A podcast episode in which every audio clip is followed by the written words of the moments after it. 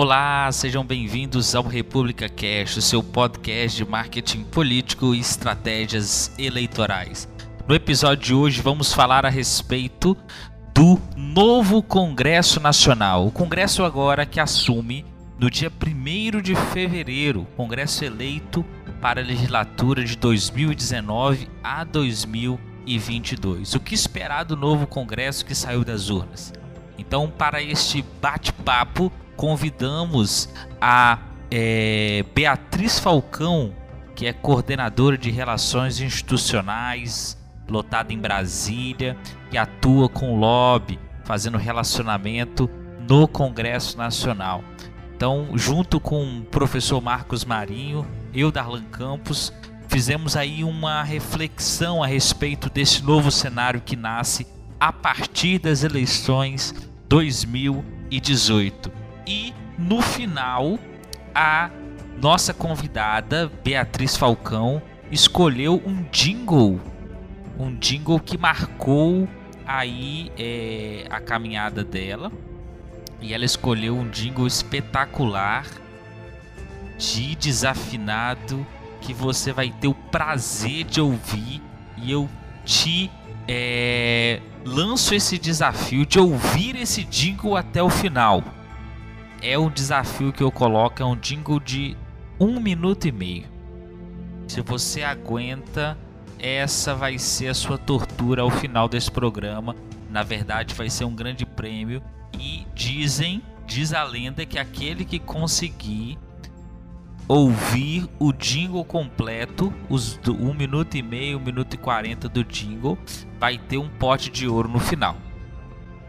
Mas isso é só para quem conseguir assistir o jingle, ouvir o jingle inteiro. Então te convido aí a participar conosco. Foram mais duas horas de bate-papo analisando o novo Congresso e os desafios para a governabilidade do governo que nasce agora, a partir de 1 de janeiro, toma posse Jair Messias Bolsonaro. Te convido a ficar conosco nessas próximas duas horas para um bate-papo bem legal sobre o novo Congresso. Seja bem-vindo ao República Cash, o seu podcast de marketing político e estratégias eleitorais. Olá, sejam bem-vindos ao República Cash, o seu podcast de marketing político e estratégias eleitorais. Eu sou o Darlan Campos e no episódio de hoje nós vamos falar sobre o novo Congresso que nasce das urnas. O que esperar, quais as expectativas para esse novo Congresso a partir de uma eleição tão singular como foi a eleição de 2018. E no episódio de hoje temos um, uma convidada super especial, nossa primeira convidada é, no podcast República Cast. Então seja muito bem-vinda, Beatriz Falcão. Ela é de Brasília, natural de Brasília, coordenadora de relações internacionais, com experiência em acompanhamento legislativo, mapeamento de stakeholders no Congresso Nacional. Tem for suas formações passam pela ciência política, pela filosofia. Seja muito bem-vindo, Beatriz Falcão. Ah, muito obrigada, gente. Grande honra estar aqui com vocês. Eu tenho só uma correção para fazer. Eu sou coordenadora de relações institucionais e governamentais, não internacionais. Oh, perdão, exatamente. Não, Interna que é isso. Institucionais. Não, relaxa. Perfeito. E conosco... Na verdade, ela manda em tudo lá e não importa se é dentro ou fora, ela tá comandando o processo. É isso aí. Oh, quem dera. Dentro e fora, com certeza. Já é quase uma premonição, né? Ah, aqui é quase a mãe de nada a ciência política, rapaz. Aqui eu jogo uns búzios pra cima, é impressionante. Conosco também. Cuidado professor... que, que, a partir de agora, se jogar pra cima, não cai mais. É, não, agora não cai mais, não. Conosco também o professor Marcos Marinho, que vai estar conosco também aqui discutindo um pouco esse tema. Seja bem-vindo, Marcos. Olá, Darlan. Olá, Beatriz. Prazer falar novamente com o pessoal que nos acompanha. E de fato é um momento marcante, né? A gente está tendo aí, a gente sai do, do, de uma legislatura considerada a mais conservadora desde a ditadura e entra para uma nova legislatura que, sinceramente, eu não tenho uma previsão muito melhor, não. Acho que ela está, se não mais conservadora, a mais fragmentada e mais caótica do que a anterior. Mas a Beatriz poder falar melhor sobre isso. Sim, exatamente. Então, No episódio de hoje nós vamos falar sobre esse novo perfil do Congresso Nacional eleito agora em outubro de 2018, mas antes vamos olhar para a legislatura que está no fim. Então, é essa legislatura de 15 a 18, que nasce a partir da eleição de 2014. Beatriz, qual o seu olhar sobre essa legislatura e quais seriam os pontos mais importantes e os desafios que essa legislatura de 15 a 18 passou aí durante esse tempo? Olha, é, essa foi uma, uma legislatura bem, bem peculiar, assim, porque é, em relação ao perfil dos parlamentares, ele, é, como o Marinho falou, foi realmente muito conservadora, o Congresso mais conservador desde 64, mas assim, o perfil dos parlamentares era muito é, era muito homogêneo em relação às legislaturas anteriores, né?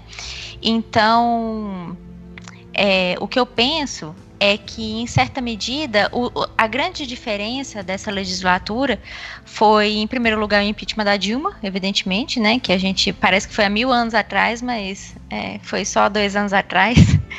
É, eu acho que cabe destacar aí o impeachment da Dilma e eu acho que essa foi é, uma das maiores provas que a gente teve da importância da, da relação do executivo com o poder legislativo porque o que que ocorre? É, na, na, de 2015, 2014, na verdade, ou 2015, agora não, não me recordo quando é que o Cunha é, ganhou as eleições para a presidência da Câmara, mas ele ganhou uma força absurda. Ele virou quase que um primeiro-ministro, né? Então ele acabou sendo o grande ditador das regras do jogo. Então tudo passava pelo Cunha. É, era um negócio assim impressionante. E o cara era, é, né? Perdão, mas o cara era um gênio. É, ainda tá vivo, né? porque ele não só era uma pessoa muito inteligente, como ele entendia demais de regimento interno da Câmara dos Deputados. Então ele conseguia manipular todas as situações que ele queria dentro das normas do regimento, de maneira como, de maneira que ele tornava a situação é, assim sem, sem possibilidade de questionamentos, né? Então, Beatriz, muitas vezes. Se me permite só um parêntese. Claro, fica à vontade. Aproveitando essa questão do Cunha, até para corroborar um pouco o que você está dizendo, ele tinha tanto a artimanha do sistema que ele conseguia é, repetir votações até dar o que ele queria que desse. Pois é, tem tipo assim, isso. eu sou dono da bola mesmo, né, cara? É. Ele, ele, assumiu ali, eu sou o dono da bola, enquanto não der o que eu quero, eu não largo ninguém. Então, assim, o sistema foi muito é, é, é, cooptado por ele. E aí eu acho bacana essa sua perspectiva, se você puder falar um pouco mais pra gente sobre isso, é uhum. como o Eduardo Cunha consegue, de fato, se sobrepor aos 512 restantes ali dentro, né, uhum. vindo são considerados da mesma base do grupo que ele liderava. Né? Como é que ele emergiu tão poderosamente dentro desse baixo clero para formar uhum. essa coalizão poderosa que atropelou Dilma Rousseff? É, o, o, Eduardo Cunha ele é um caso bastante peculiar, porque ele não nasceu em 2014, né? Ele já é um pois. político bastante antigo, assim, ele já tem uma trajetória política bastante grande, mas realmente, é exatamente o que você falou, ele era baixo clero, até então nunca, é, nunca se tinha ouvido falar dele de uma maneira é, muito, é, sei lá, muito alarmante, né, ele era uma, um deputado como outro qualquer, de, de características medianas no que se refere à participação em comissões, em plenário e tal, nunca foi uma pessoa que, que saltou aos olhos, né, é, o que acontece com o Eduardo Cunha, e aí eu não vou saber te, é, te, precisar a trajetória histórica, quando foi que isso aconteceu exatamente, ou como foi que isso aconteceu, mas é que ele conseguiu juntar uma, uma base, que ele hoje a gente chama de centrão, essa coisa de centrão, ela é relativamente bem nova, né? Antes não se falava de centrão, antes a gente falava de governo, aliados do governo e oposição. É, então o Eduardo Cunha ele conseguiu criar essa, é, essa, é, esse meio termo, digamos assim, que é a pessoa, é, é, aquela galera que nem tá totalmente com o governo, mas também não tá totalmente contra o governo. É, é o pessoal da conveniência, né? Vamos, uhum. vamos pôr assim. Então ele conseguiu juntar, porque essas pessoas elas sempre existiram. O pessoal da conveniência dentro do Congresso Nacional, isso não o Eduardo Cunha não inventou isso, né? Mas ele conseguiu juntar essas pessoas e conseguiu abrir uma liderança frente a essas pessoas. E é, essa foi a sacada mais genial dele, né? Porque ele realmente conseguiu é, fazer essa essa juntar essas pessoas, é, liderar elas no sentido de organizar as demandas, organizar a agenda e ele começou a ditar as regras do jogo. Paralelamente a isso, ele se, ele se aproximou muito do governo. Né, ele se aproximou do governo Dilma. Tanto é que, logo em 2014, quando a Dilma venceu o segundo turno nas eleições, todo mundo que falava em impeachment era assim, abertamente é, vaiado e ridicularizado. Eu era, eu, admito que eu era uma das pessoas que ria, e ria mesmo, assim, dessa galera que falava em impeachment, vamos tirar Dilma, fora Dilma, fora PT, fora não sei o quê eu dava gargalhada, porque o impeachment, além dele ser um processo é, democraticamente pouco saudável, digamos assim, há um peso muito grande, há um custo muito grande para o processo de impeachment, ele, ele depende de uma, de uma acusação robusta, né? Não é fácil você tirar um, um presidente da república. Há meios? Ah, é claro, mas não é, você não está o dedo e manda um, um presidente para rua, sabe? Então, é, e o Eduardo Cunha, na época que a Dilma se reelegeu em 2014, ele falava que não tinha possibilidade alguma da Dilma sofrer impeachment porque não havia nenhuma acusação né, contra ela, nem nada que justificasse um pedido de impeachment. Naquela época já se falava em pedalada fiscal. E aí de repente as coisas foram mudando, as coisas foram mudando e pá. E aí ele vai lá, pega o microfone e fala que Deus tem a misericórdia dessa nação e vota assim pelo impeachment. Ora, o que, que mudou? O que, que mudou é que ele perdeu o apoio do PT ele entrou num, num, num problema sério de, de, de, de, de relação de poder com o PT, né? De, de discrepâncias, na verdade. Que nasce o Eduardo ali na Cunha disputa, começou... né? Desculpa, Beatriz, que nasce ali na disputa claro. pela Câmara, né? O PT decide lançar uma candidatura, uma candidatura própria também. É, ao uhum. partido rivalizando ali com a candidatura dele pelo PMDB e isso inicia um processo de desgaste ainda maior, acelera o processo, né? Exatamente, assim, o processo de desgaste da, do governo Dilma com Eduardo Cunha, ele foi acontecendo é, aos poucos, ele não se deu da noite para o dia, mas claro, é, vários fatores corroboraram para isso, né? Um deles foi a questão da eleição da Câmara, o outro, que é, na minha visão foi a gota d'água, foi a questão do processo que o, o Cunha estava sofrendo no Conselho de Ética da Câmara dos Deputados. E agora eu vou ser bem sincero, eu nem lembro qual foi a razão do, do dessa acusação que o, o Cunha estava sofrendo no Conselho de Ética da Câmara dos Deputados. Mas, enfim, é, o PT teria é, tentado negociar com o Cunha, ou melhor, o Cunha teria tentado negociar com o PT um apoio para não votar contra o Cunha no Conselho de Ética. O, o, o PT é, não disse nem que sim nem que não, no final das contas votou contra o Cunha e aí o Cunha aceitou o pedido de impeachment. Então essa foi essa foi a última carta que ele jogou. E aí nisso é engraçado perceber isso, porque o Cunha ele é realmente um jogador, né? Ele é o que a gente chama de, de político jogador de pôquer, digamos assim. O cara não brinca em serviço e é impressionante. Então, é, há que se reconhecer também essa, essa genialidade dele, essa condução política dele. Então, eu acho, é, só finalizando essa questão da, da retrospectiva, é que depois que o Cunha saiu, a Câmara nunca mais foi a mesma né? Uhum. Eu lembro que todo, toda vez que tem, tem sessão do Congresso, geralmente na terça e na quarta, né? Aí o, o, Rodrigo Maia, que hoje é atual presidente da Câmara, vai lá e senta naquela calma dele. Aí vai, ai, questão de ordem, seu presidente, sim, deputado, pois não. E vai, sabe, naquela morosidade. Bicho, o Cunha sentava naquela cadeira, em cinco minutos ele voltava 20 projetos sabe? Ele tinha uma, uma. A taxa de produção dele era muito alta. Vou fazer juízo de valor aqui, é, dizendo que o que ele aprovava era do jeito que ele queria, era a matéria que ele queria, enfim, isso é outra história. Mas o fato é que a coisa andava e era, era até difícil de acompanhar. Eu lembro que eu estava bem no iníciozinho da minha carreira, quando o Eduardo Cunha era presidente da Câmara, e eu tinha uma dificuldade assim absurda de entender o que que, o que estava acontecendo, porque era todo mundo, e, e, sério, nunca se viu o, o, plenário da Câmara dos Deputados tão cheio na época, como na época do Eduardo Cunha, né? Aquele plenário atochado de, de, de deputado, todo mundo gritando, todo mundo querendo falar com ele, todo mundo puxando ele de um lado para outro, e ele lá com o bracinho bracinho cruzado dele, na, na cadeirinha de presidente dele.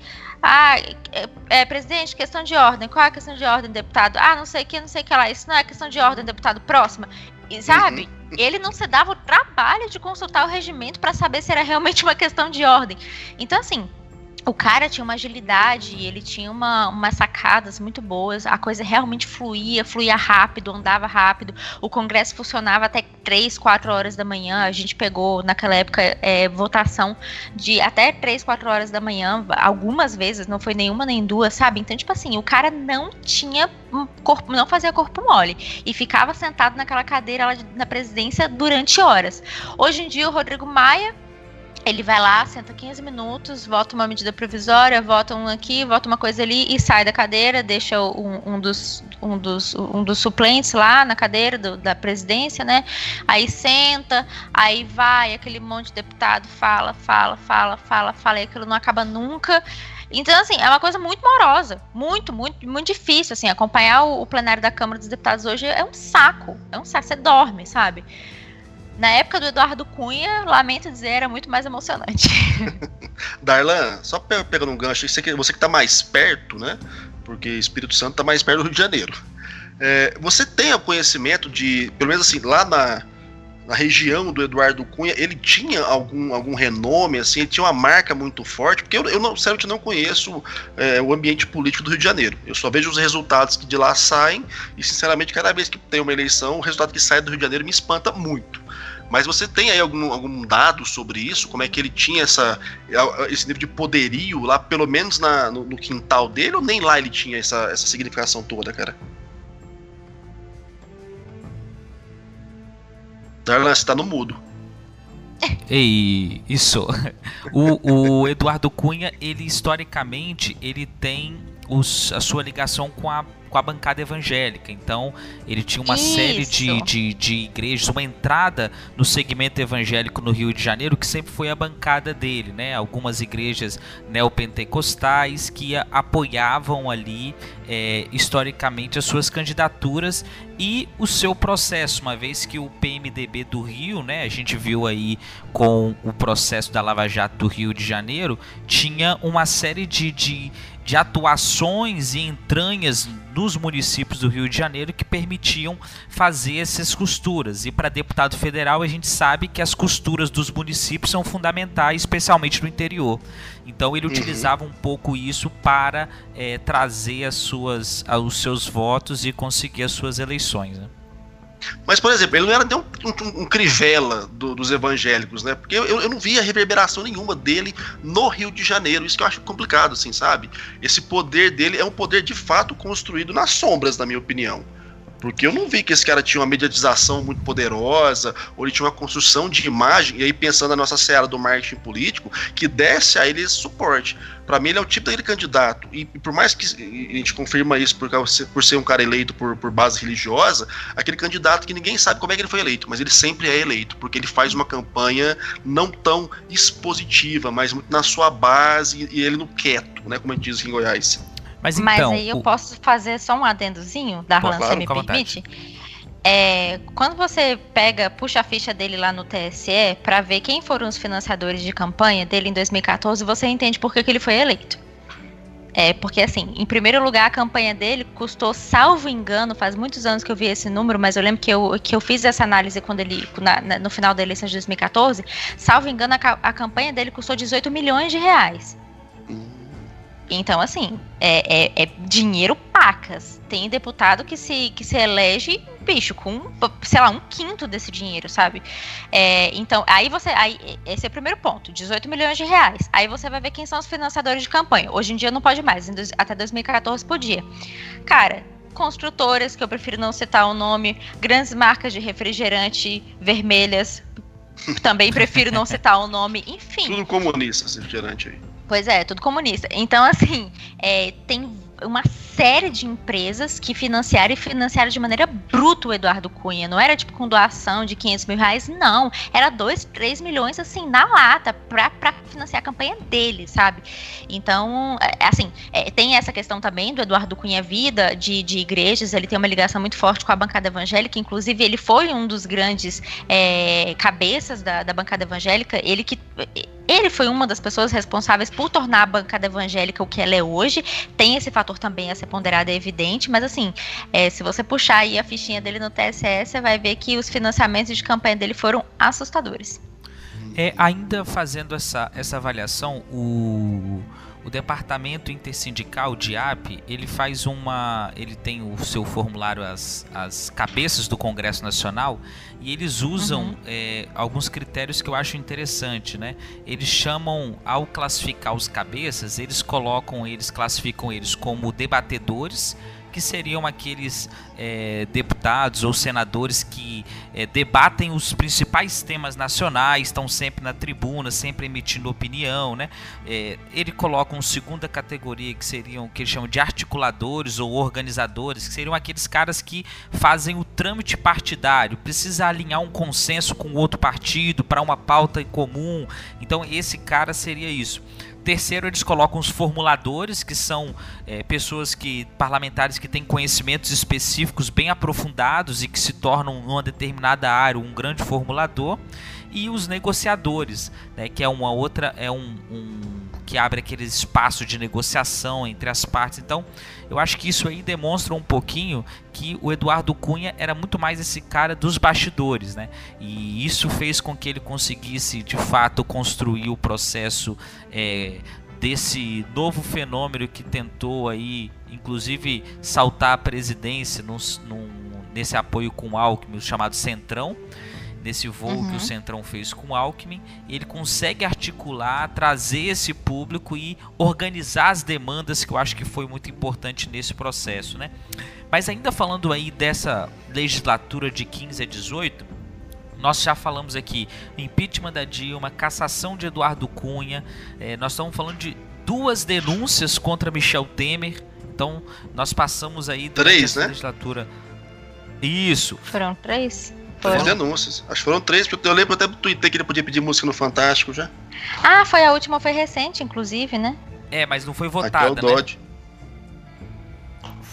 Eu acho que foram duas votações que tiveram, né? Acho que depois a gente pode. Ah, sim, sim. Votações foram duas, mas teve, foram três Isso, denúncias. Perfeito. Ou, ou quatro, se não me É que a última foi agora, né? Recente. Não vai dar tempo de aí de fazer o processo de denúncia. Nós tivemos aí a votação do monopólio, a quebra do monopólio do pré-sal, terceirização, reforma trabalhista, teto de gasto. Então, foi uma legislatura em que muitos temas importantes circularam. Né? A pergunta que fica para a gente já encaminhar para um segundo momento: a legislatura de 15 a 18 vai deixar saudades, Beatriz? Sim ou não? Com certeza. Nossa, Michel Temer nunca critiquei. é, assim, é, foi um, um, um, congresso difícil, assim. É, ver o processo de impeachment acontecendo, em particular, foi bem difícil, foi, foi bem foi bem visível ver as bases se desconstruindo e se alinhando em torno do centrão, é, e, e, enfim, tentando renegociar ali coisas, né, tentando fazer outras articulações é, para fins pessoais ou não dentro da Câmara, mas assim, até aí nenhuma novidade, né? Congresso brasileiro é assim mesmo, mas assim, eu, eu considero que foi uma legislatura até que boa, porque é popular? Não, de jeito nenhum. Tanto é que a, o resultado das urnas mostrou a, a, que veio, né? Mas, mas ao fim e ao cabo, você não tinha é, uma. Como é que eu posso dizer? Uma personificação é, exacerbada de figuras dentro do Congresso e isso facilita um pouco as coisas. Assim, depois que o Cunha saiu, especialmente, você não, não teve uma, nenhuma grande outra liderança. Isso dificulta, evidentemente, a, a questão, a, as votações na, na, no, no, plenário e tal, porque você não tem um presidente tão carismático, tão, tão articulador, com um poder de, de, de persuasão tão grande. Mas em compensação, você foca melhor né? Você deixa as coisas um pouco mais focadas, ainda que o Congresso seja muito fragmentado. Ele não é tão fragmentado quanto esse que está vindo. Né? E ainda que ele seja conservador, ele não é tão conservador quanto esse que está vindo agora em 2019. Então, pautas importantes para minorias, por exemplo, conseguiram passar nessa legislatura, né?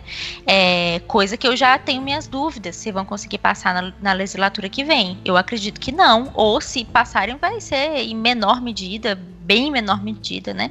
É, então, por exemplo, é, políticas públicas de, de proteção a mulheres, foram, foram vários é, é, projetos de leis que passaram nesse sentido É, poucas coisas é, em, relação, em relação à perda de direitos de minorias, como é, população LGBT. Claro que teve uma coisa ou outra mais polêmica, assim, mas se a gente botar num balde e somar tudo, foi o, o menor, foi o mínimo do mínimo, sabe? O menor dos males.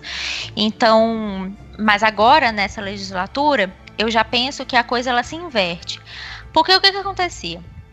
Antigamente, a, a posição da direita no Brasil é, especialmente a direita de Congresso, que é essa direita mais conservadora, que tem posições econômicas um pouco mais duras e tudo mais, um pouco menos progressistas, né? É, eles sempre tiveram uma posição, sempre estiveram numa posição de defesa, sempre tentando se defender e se defender, eu digo, a, a defender ideologicamente, né? Sempre tentando de, de, se defender de pautas de agendas progressistas. Eles sempre estavam nesse papel reativo, reativo, sempre lutando contra, lutando contra. Agora, bicho, eles acabou esse papel reativo da direita. Agora o papel deles é totalmente ativo. E é a primeira vez que isso acontece em muitos anos, em quase 20 anos, diga-se de passagem. Então, é, o que me, me preocupa, em certa medida, é até que ponto essa pauta extremamente ativa de uma direita extremamente conservadora vai ser boa, por exemplo, no âmbito social. Né? No âmbito econômico, eu acho que até a, a, gente pode avaliar de maneira positiva em relação a corte de gastos, se é que eles vão manter mesmo esse discurso, é, em reformas que realmente são necessárias. Agora, no âmbito social que existe, que precisa ser lembrado, que precisa ser respeitado, e que precisa ser posto em pauta, já me preocupa. Porque eu não acho que essa, essa nova característica da direita vai dar muito espaço para discussões é, que não que saiam muito dali do escopo aceitável deles, né?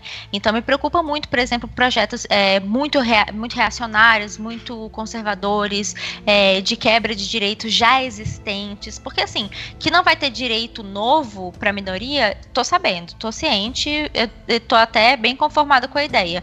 O que me preocupa é a perda de direitos, e não só para minorias, para perda de direito de modo geral, perda de direito trabalhista, perda de direito previdenciário, perda de direito, enfim de tudo, né?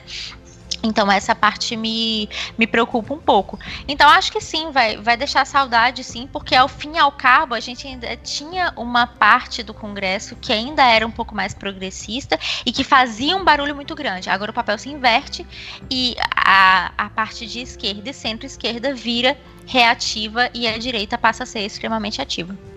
Marinho, a legislatura de 15 a 18 vai deixar saudades? Cara, nesse ponto eu tô, eu tô junto com a Beatriz, porque a mim restou claro que nada é tão ruim que não possa ser piorado. é, acho que é a grande marca da transição é essa. É, de fato, tinha um, um congresso ruim, conservador, um congresso com figuras execráveis, mas ainda era um congresso que você não tinha medo dele. Né? Você não tinha medo dele, até porque é, os interesses ali de repente não perpassavam tanto a, a, a, a, supressão de direitos, a supressão de liberdades, a supressão de, de, de questões sociais que, para o congressista em si, tem nenhum efeito, mas para minorias tem todo efeito. Então eu percebo que era um congresso que, por pior que ele fosse, ele não representava muito risco social para determinados grupos, né? E, e, e até para a sociedade como um todo. Porque há algumas medidas que estão sendo ventiladas a partir dessa próxima legislatura que põem em risco toda a sociedade, na minha concepção. Então, nesse ponto, eu sinto um pouco essa falta. Uh, é interessante perceber que há aí um, um, uma desmobilização de núcleos de poder, isso eu acho válido, porque você vai reoxigenando o sistema. Agora, me preocupa é perceber quem vai ocupar esses novos ambientes de poder. Né? Como a Beatriz colocou, quando o Cunha sai, você tem meio que um vácuo de poder ali que o Rodrigo Maia não consegue encampar. Só que, enquanto tava aquela celeuma toda, né, aquela farândula tentando se organizar e os grupos tentando se rearticular para ver quem ia morder o pedaço do Eduardo Cunha, o ano foi passando, a gente teve outros problemas, o Temer tentando por todo jeito aí liberando dinheiro pro pessoal sobreviver, os caras preocupados em como é que isso ia impactar 18 e como é que eles iam garantir a reeleição. Então o tempo passou. A questão que eu percebo agora, Darlan, é que a gente começa uma nova legislatura com uma Câmara, com um Congresso, de modo geral, bastante desconfigurado, que vai ter que se, se, se formatar com o carro andando, porque até onde eu sei, articulações de bastidores, nada está muito pacífico, nada está muito bem encaixado ainda. Né? Então você vai ter um processo inicial onde o Congresso vai ter muita ruptura, muito embate, muito choque. Os blocos que se formaram, até dentro deles, eu tenho plena convicção de que ainda vão haver muitas rusgas, porque é, é muita gente nova chegando e chegando às vezes sem nenhum preparo, mas às vezes também com muita sede, muita fome de poder. Né? Tem muita gente que foi eleita que fazia um tipo de militância é, é, sem mandato que era belicosa e já era agressiva. Agora que tem mandato, então os caras vão querer de fato partir para cima. Então a gente vai ver um, um, Congresso, na minha leitura, muito mais sangrento na perspectiva das, dos embates por poder ali dentro. É, e isso, de fato, pode desencadear no que a Beatriz falou, nesse levante de pautas que legitimem essa postura mais belicosa, e quando você tem uma pauta que vem para legitimar essa postura belicosa, abrupta e de, de, de é, é, dominação dogmática, como a gente está vendo, alguém vai pagar a conta, né? E quem vai pagar a conta geralmente é o pessoal que mais precisava que o Congresso não fosse assim. Né? Então, a minha leitura é que a gente vai ter saudades da, da legislatura passada, não por bons motivos, mas porque ela conseguia ser menos pior do que a que vai assumir. Eu tenho falado isso em várias participações minhas. A gente estava num, num, momento social que o povo já sabia o que não queria, não sabia o que queria e resolveu arriscar. O problema é que às vezes o risco é muito alto. E eu acho que a gente vai pagar a conta cara. Então, no, lançando um olhar então sobre esse novo Congresso, nós estamos falando então da maior renovação do Congresso Nacional, pelo menos desde 1990. Uma característica marcante é a fragmentação partidária, é um Congresso conservador em relação aos valores. É, na Câmara, nós estamos falando dos, das 513 vagas, 372 dos eleitos já exerceram mandato ou função pública, 141 dos estreantes se elegeram em função das suas representações ou com parentesco político, ou com lideranças evangélicas, ou policiais linha dura ou celebridades. Acho que esse é um dado importante, né? Que as próximas reformas podem ou acentuar as próximas reformas políticas podem ou acentuar ou diminuir. Né? É, a cláusula de barreira atingiu pelo menos 9 dos 35 partidos com registro no TSE. Então nós temos aí um cenário é, é, complexo. Por outro lado, nós tivemos também é, um aumento do número da participação de mulheres, de negros no parlamento, apesar de baixo, houve um aumento em relação as é, demais eleições, um crescimento vertiginoso do PSL ancorado por esse cabo eleitoral que foi Jair Bolsonaro e quem teve na sua na sua árvore colheu frutos durante esse pleito de 2018. Então, olhando para esse novo congresso que nasce das eleições de 2018, qual que é a sua avaliação, Beatriz?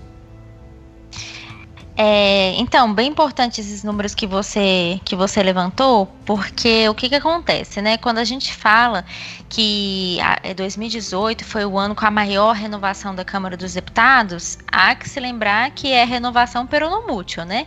Porque, há, é, como você falou, há um índice muito alto de pessoas que já vêm da vida pública, há um, um índice de pessoas é, muito alto ainda que são parentes de políticos, ou filho, ou neto, ou sobrinho, enfim, e, e há pessoas que e é, aí são minorias mesmo que vieram assim do, do nada mesmo, surgiram do chão.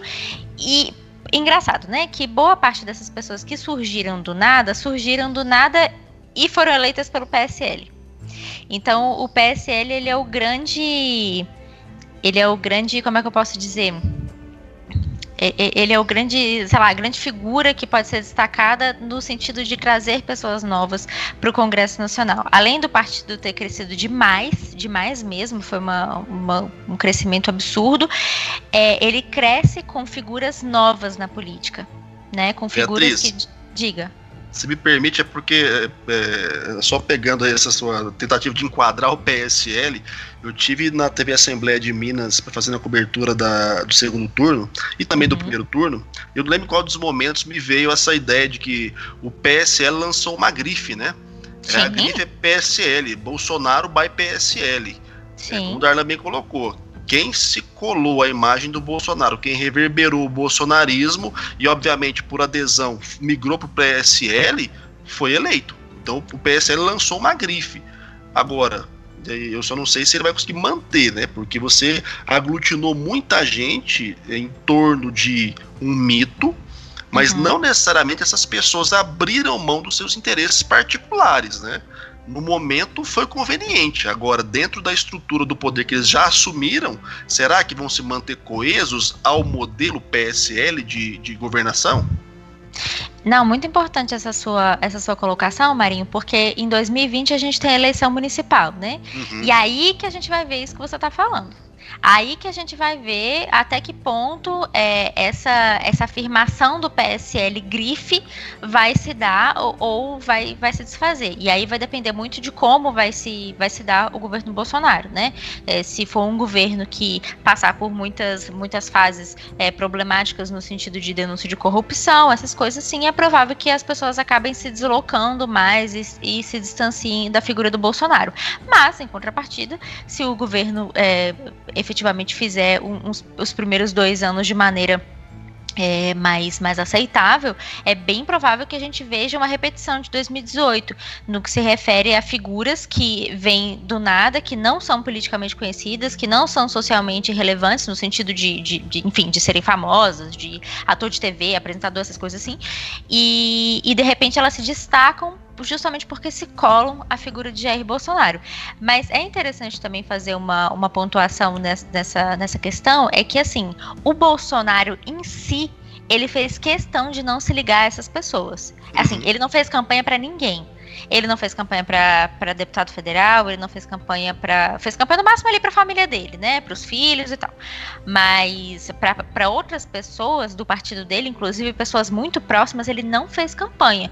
Então essas pessoas, elas, elas efetivamente se, se, se destacaram, né, se, se, se candidataram e, e, depois se elegeram, repetindo o discurso do Bolsonaro, usando o nome do Bolsonaro para se autopromover e, e conseguiram né? Eu lembro que aqui em Brasília, na rodoviária, era um inferno. Todo dia às 6 horas da tarde, era uma cambada de deputado distrital, de, de candidato a deputado distrital, com uma camiseta do Bolsonaro, né? Com um, um megafone na mão repetindo exatamente as mesmas coisas que o Bolsonaro falava e falando, não, votem em mim, porque eu sou do partido do presidente Bolsonaro, eu sou apoiado pelo Bolsonaro. Mentira, não era nada, né? Você, você é um Zé Ninguém, Bolsonaro não sabe nem seu nome. Mas a galera ia lá e ficava e batia muito nessa tecla. E bom, podemos ver que em certa medida deu bastante certo.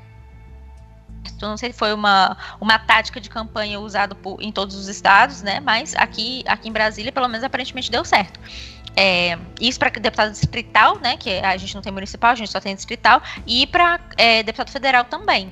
Só Tanto é que... deu certo o Brasil todo. Só para a gente pois ter é. uma, uma corroborando, é, Beatriz, os 10 campeões de votos da Câmara. Eduardo Bolsonaro, do PSL, 1,8 milhão de votos. Joyce uhum. Hasselman, São Paulo também, 1 milhão e 78 mil votos. Celso Russomano, São Paulo, PRB, 521 mil votos. Ou seja, os dois primeiros. Os dois primeiros colocados ultrapassaram a barreira de um milhão e o terceiro colocado mais votado do Brasil teve a metade praticamente dos votos do segundo colocado. Né, os dois aí com uma ligação com o Jair Bolsonaro muito forte. Depois vem quarto Kim Kataguiri, de São Paulo também, do DEM, 465 mil. Em, em... Darlan, só, só, um minutinho antes de você baixar um pouco mais a, a, lista aí, vale lembrar que o terceiro é o Celso Russomano, que é um cara que sempre teve muito voto em São Paulo. Isso aí. Então você pode, pode de repente fazer talvez aqui uma, uma elucubração de que, olha, muita gente talvez do eleitorado do Celso Russomano, que ele sempre batia um milhão, migrou uhum. pra essa galera. que é uma base meio, meio, meio, que, meio que convergente, né? Religiosos, conservadores. Então, assim, Celso Russomano talvez tenha perdido espaço dentro da seara dele pra gente que tá nessa nova leva PSLista aí na bancada evangélica, né? Lembrando que eleição 2018, talvez um dos elementos mais importantes da eleição presidencial 2018 é que pela primeira vez o voto evangélico decide uma eleição. No voto, tirando o voto regional, que é muito claro a divisão, né? Haddad e Bolsonaro, o voto evangélico foi a grande grande diferencial aí de uma distância gigantesca de voto deles, né?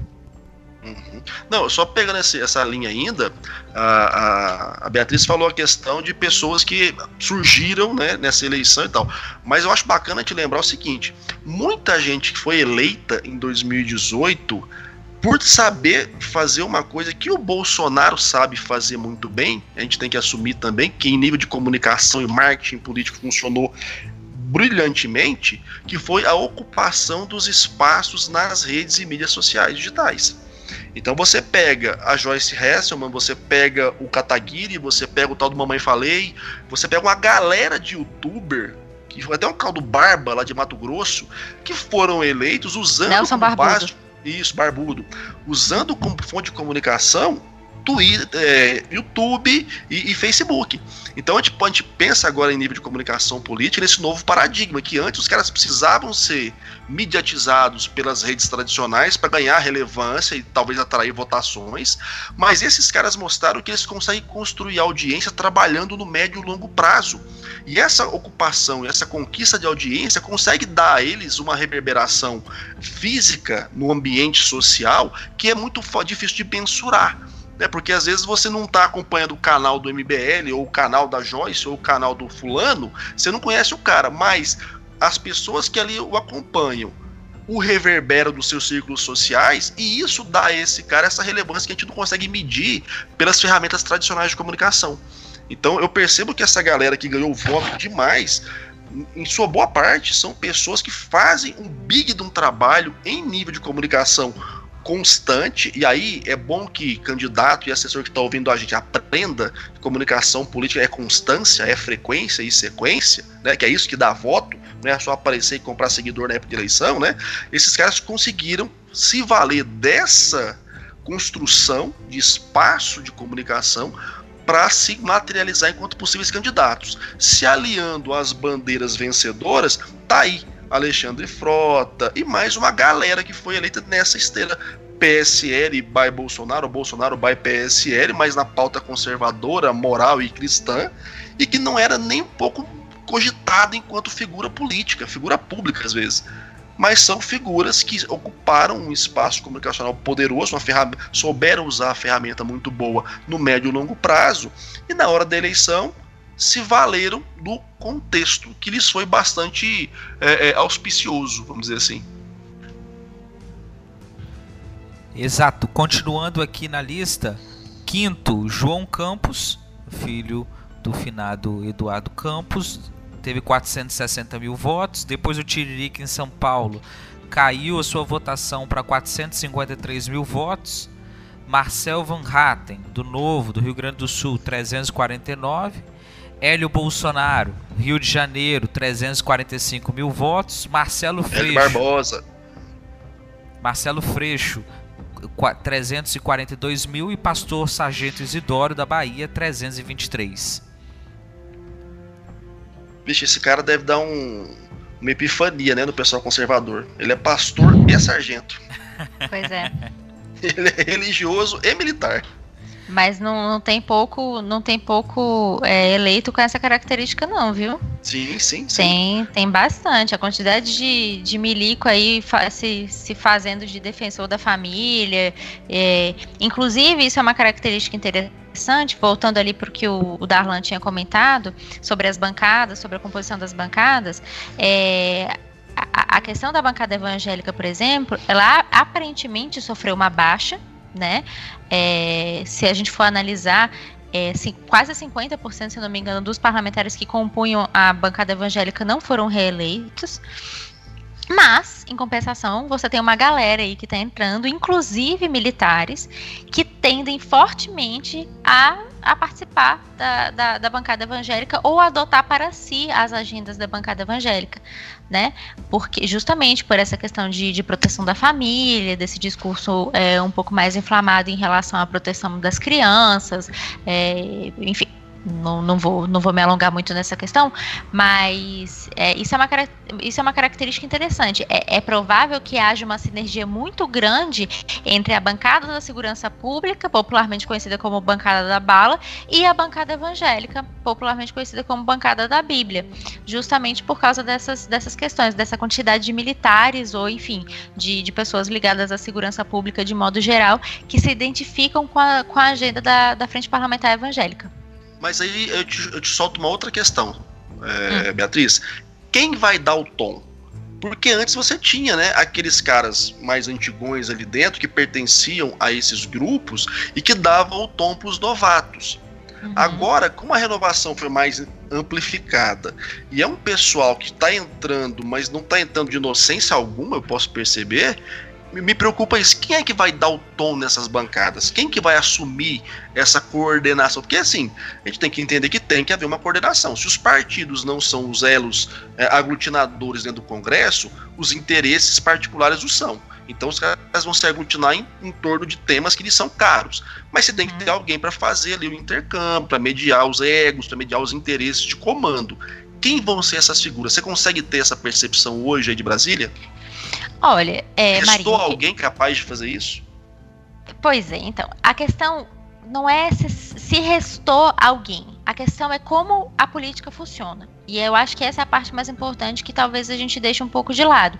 Que é o seguinte, dentro da Câmara dos Deputados, é, quem, quem vamos lá, você é de um partido, né? O líder partidário, ele é responsável por ditar as regras do jogo. E por que isso? Não é porque ele é, é o Eduardo Cunha da influência. É porque ele possui o poder do veto no que se refere a, a, a fundos partidários, por exemplo. Então, assim, é, se, o, se o líder do seu partido quer uma coisa e você vai contra o seu partido, você pode ficar sem fundo partidário para sua próxima eleição. Então, você está é correndo risco de, de fala também no plenário, né? Exatamente, você perde espaço de fala, você perde possibilidade de relatoria de projetos, você perde é, atuação dentro das comissões temáticas. Então, assim, é, é, é bastante grave você ficar é, fazendo esse tipo de embate com os líderes partidários. Então, essa, essa percepção que a gente tem de que as regras do jogo serão ditadas por, por bancadas, eu acho que elas vão, é, de fato, acontecer agora, no início de mandato, né? Pode até acontecer agora no início de mandato, mas isso não vai durar para sempre, não tem como durar para sempre.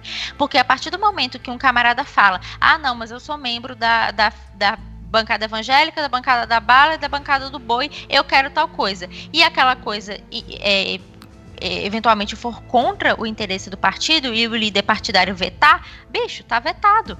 Você não vai fazer. E se você fizer, você corre o risco de perder uma cambada de, de, de, benefícios que te sustentam ali dentro do Congresso Nacional.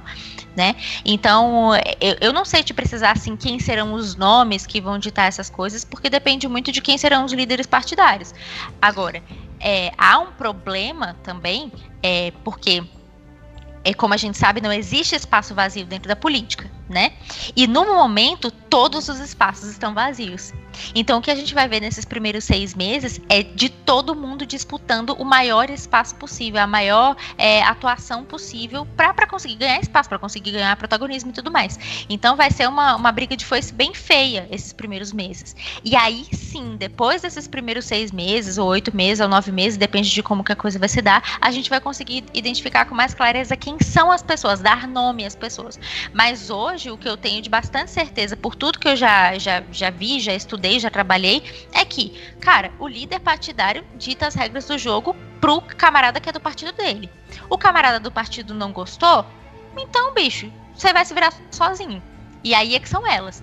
Porque ainda que você tenha verba para se eleger 300 vezes, você precisa ter espaço dentro da Câmara dos Deputados. Você precisa ter, ter poder de, de movimentação, de articulação, de mexer, de, de relatar, de fazer parte de comissão, enfim você precisa se fazer presente, né?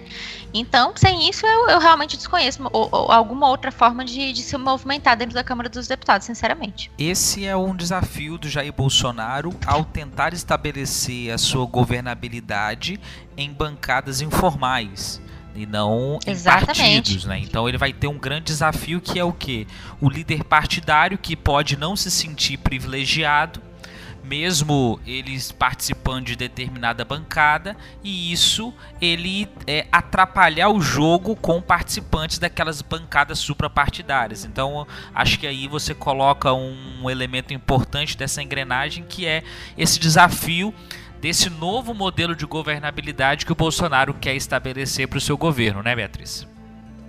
Exatamente, porque assim, é, é claro que as novas ideias vindas de quem vier, elas são válidas, porque o nosso processo político todo, ele é muito velho, ele é muito antigo, ele é muito arcaico.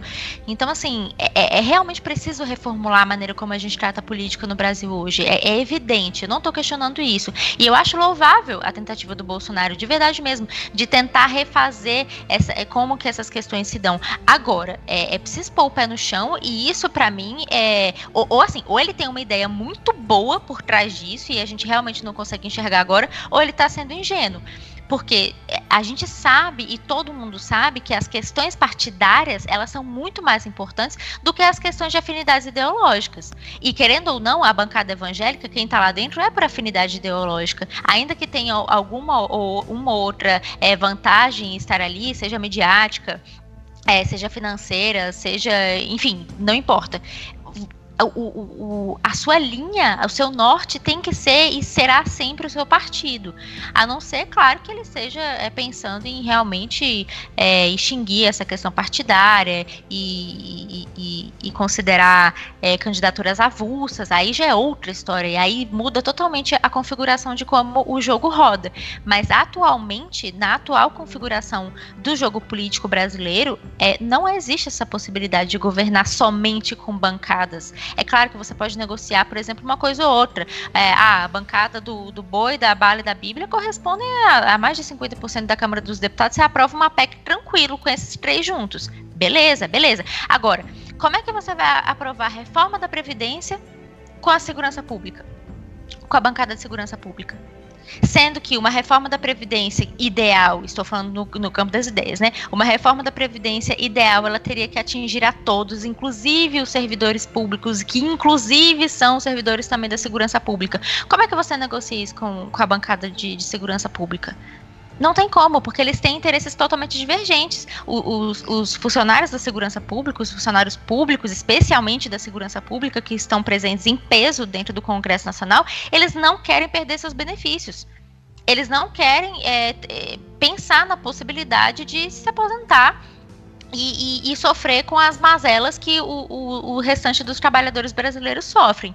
Então, isso é um ponto muito caro para eles. Então, essa negociação é muito delicada. E como é que ele vai negociar com a bancada? Ele pode negociar com a bancada evangélica, pode negociar com a com a bancada ruralista, mas aí você vai gerar um conflito de interesse entre as três. As três vão começar a brigar entre si, porque duas vão contrariar o interesse muito caro de uma, e aí você vai ter um embate muito feio, e aí a coisa vai começar a totalmente se, se, se. É, eu, eu pego a sua fala, Beatriz, porque assim, é, é importante essa, é, que as pessoas entendam, e quem está nos ouvindo, acho que tem esse interesse de entender de fato, é que a priori vai haver queda de braço. Né? Claro, vai acontecer certeza. queda de braço até essa celeuma se apaziguar, os interesses, as bancadas, os partidos, as lideranças, como é que isso vai rodar. E você aí estipulou mais ou menos seis meses para a coisa começar a se, se acomodar. O uhum. problema, e aí vamos pensar comunicação e campanha. Bolsonaro se elege é, em cima de pautas morais e pautas que é, na comunicação eleitoral dele eram colocadas de forma muito direta. Né, que você eu vou entrar e vou resolver isso e vou fazer assim e vou fazer assado. Ou seja, ele gerou um nível de expectativa muito alto no eleitorado que dá suporte a ele, que é muito apaixonado na figura uhum. do, do, do Bolsonaro, que agora, para ele cumprir, de cara, ele já tem uma barreira muito forte para romper, que é essa barreira que você bem colocou, que é essa celeuma de acomodação dentro do próprio Congresso, que vai levar um tempo né, para as placas tectônicas ali se, se estabilizarem. Então, quer dizer, ele já entra com essa dificuldade que tem que esperar a água, a sujeira da água sentar para ele poder fazer alguma coisa, mas gente vai começar com cobrança pesada por parte do pessoal que o elegeu e está com expectativa muito alta. E aí tem um outro ponto que eu acho interessante de comentar também, Darlan e Beatriz, que é o seguinte: os outros governos anteriores, eles sempre tinham ali o que a gente chama do, do, do, período da lua de mel, né? Os 100 primeiros dias de governo, aquele tempo tranquilo, que nem a mídia bate em você. Só que no caso do Bolsonaro é diferente, porque ele entra com um nível de expectativa gerado muito alto, ele entra dentro de um Congresso muito fragmentado e muito desarticulado, e ele entra sem a benesse da mídia dar a ele um tempo de respiro, porque ele está o tempo todo brigando com a imprensa. Ou seja, ele está entrando para um governo que ele gerou no ideário popular de uma forma, mas ele já está entrando com todos os mísseis apontados contra ele. E aí uhum. começam a surgir questões: como ele vai conseguir articular o tempo suficiente para implementar essas mudanças que ele pretende fazer, sendo que ele já está declarando que não negocia com partidos, que está declarando que não aceita qualquer jornalista, ou seja, ele está por todo mundo contra ele antes de começar o governo. Você que está dentro do Congresso, que vez que você viu isso dar certo? Não, nenhuma. Nenhuma mesmo. E, e, até porque, assim, não, não posso nem, nem falar tão enfaticamente, porque eu nunca vi isso acontecer de maneira tão. É, de maneira tão. tão, tão, tão, tão cedo, né? Quero dizer assim, porque é, o governo ele já vai começar, como você bem falou, com uma expectativa muito alta, mas também com uma quantidade de, de desvantagens mais alta ainda. Essa questão da renovação do Congresso pro, pro Bolsonaro não é tão positiva assim. Apesar dele ter aumentado significativamente a bancada do partido dele, isso é ótimo, ele vai ter um, um número de aliados muito grande e tudo mais, excelente. Mas assim, se a gente for parar para pensar, é, pessoas jovens demais, quando, e quando eu digo jovens, não estou dizendo de idade, mas de, de experiência pública mesmo, de vida pública, quando eles entram no Congresso Nacional, eles ficam, é, sabe, meio pirutonto, eles não sabem o que, que fazem, não sabem como é que funciona funciona. Né? Tão deslumbrados. É, não domina o regimento. Assim, não dominam, não dominam a situação, não dominam o jogo, não dominam o regimento, e isso é muito fundamental, muito fundamental mesmo, assim, ou, ou, você domina o regimento, ou você tem que ter assessores muito bons que dominam com maestria o regimento interno, porque é, é difícil se movimentar lá dentro se você não entende como é que apresenta um requerimento, sabe, é bem difícil mesmo. Então, tem essa questão também, tem gente muito jovem entrando para o Congresso Nacional, gente que vai ficar esses primeiros meses muito perdida, muito sem saber o que fazer, e assim, ele pode se aproveitar disso para aprovar o que ele quiser aprovar logo nos primeiros meses, que é o que a gente chama de lua de mel, mas ele vai precisar saber administrar isso com muita maestria, mas muita mesmo, porque é difícil. As pessoas entram e é tudo é tudo muito novo, aquilo é tudo muito, sabe, é tudo, gente, a Câmara dos Deputados, e eu falo isso para qualquer pessoa que estiver ouvindo, se um dia você tiver a chance, a oportunidade de vir a Brasília e entrar no Congresso Nacional, faça esse favor para você mesmo. É diferente. Quando você põe o pé para dentro, tudo muda. É, o ar muda, as pessoas andam diferente, as pessoas falam diferente, as pessoas é bizarro, parece que você tá num universo totalmente paralelo, assim. E não é porque, ah, nossa, porque aqui é um lugar. Não, é, é a própria atmosfera do lugar que, que te leva junto. É um negócio totalmente é, embriagante. É, é, muito doido, assim. Quem, quem tiver a oportunidade de vir a Brasília, por favor, faça a visita ao Congresso Nacional. É, então, assim, quando o camarada entra, acabou de ser eleito, eleito pela primeira vez, não sei o quê, cara, ele assim, querendo mudar o mundo, querendo fazer várias coisas. E talvez o Bolsonaro tenha uma, uma agenda um pouco mais pragmática nesses primeiros meses de governo, queira, queira tratar de reformas, queira tratar de, de aspectos mais econômicos, mais duros, mais difíceis e tal, queira aproveitar esse período de lua de mel para aprovar isso de uma vez para se livrar logo desse problema. E e pode dar certo, mas ele vai precisar ter uma gestão de pessoas, né? Vai ter, precisar ter um RH dentro do governo dele muito bom. Caso contrário, as coisas vão, vão se fragmentar ainda mais e cada um vai para um lado, e aí a gente vai ter uma fragmentação de governo antes mesmo do governo começar. Eu, que, eu queria trazer a nossa conversa um pouco para o Senado. Né? O Senado, agora nas eleições de 2018, foi aí o grande bastião desse sentimento popular de renovação tinham 54 uhum. vagas em disputa, ou seja, dois terços do Senado é, foi mudado agora na eleição 2018.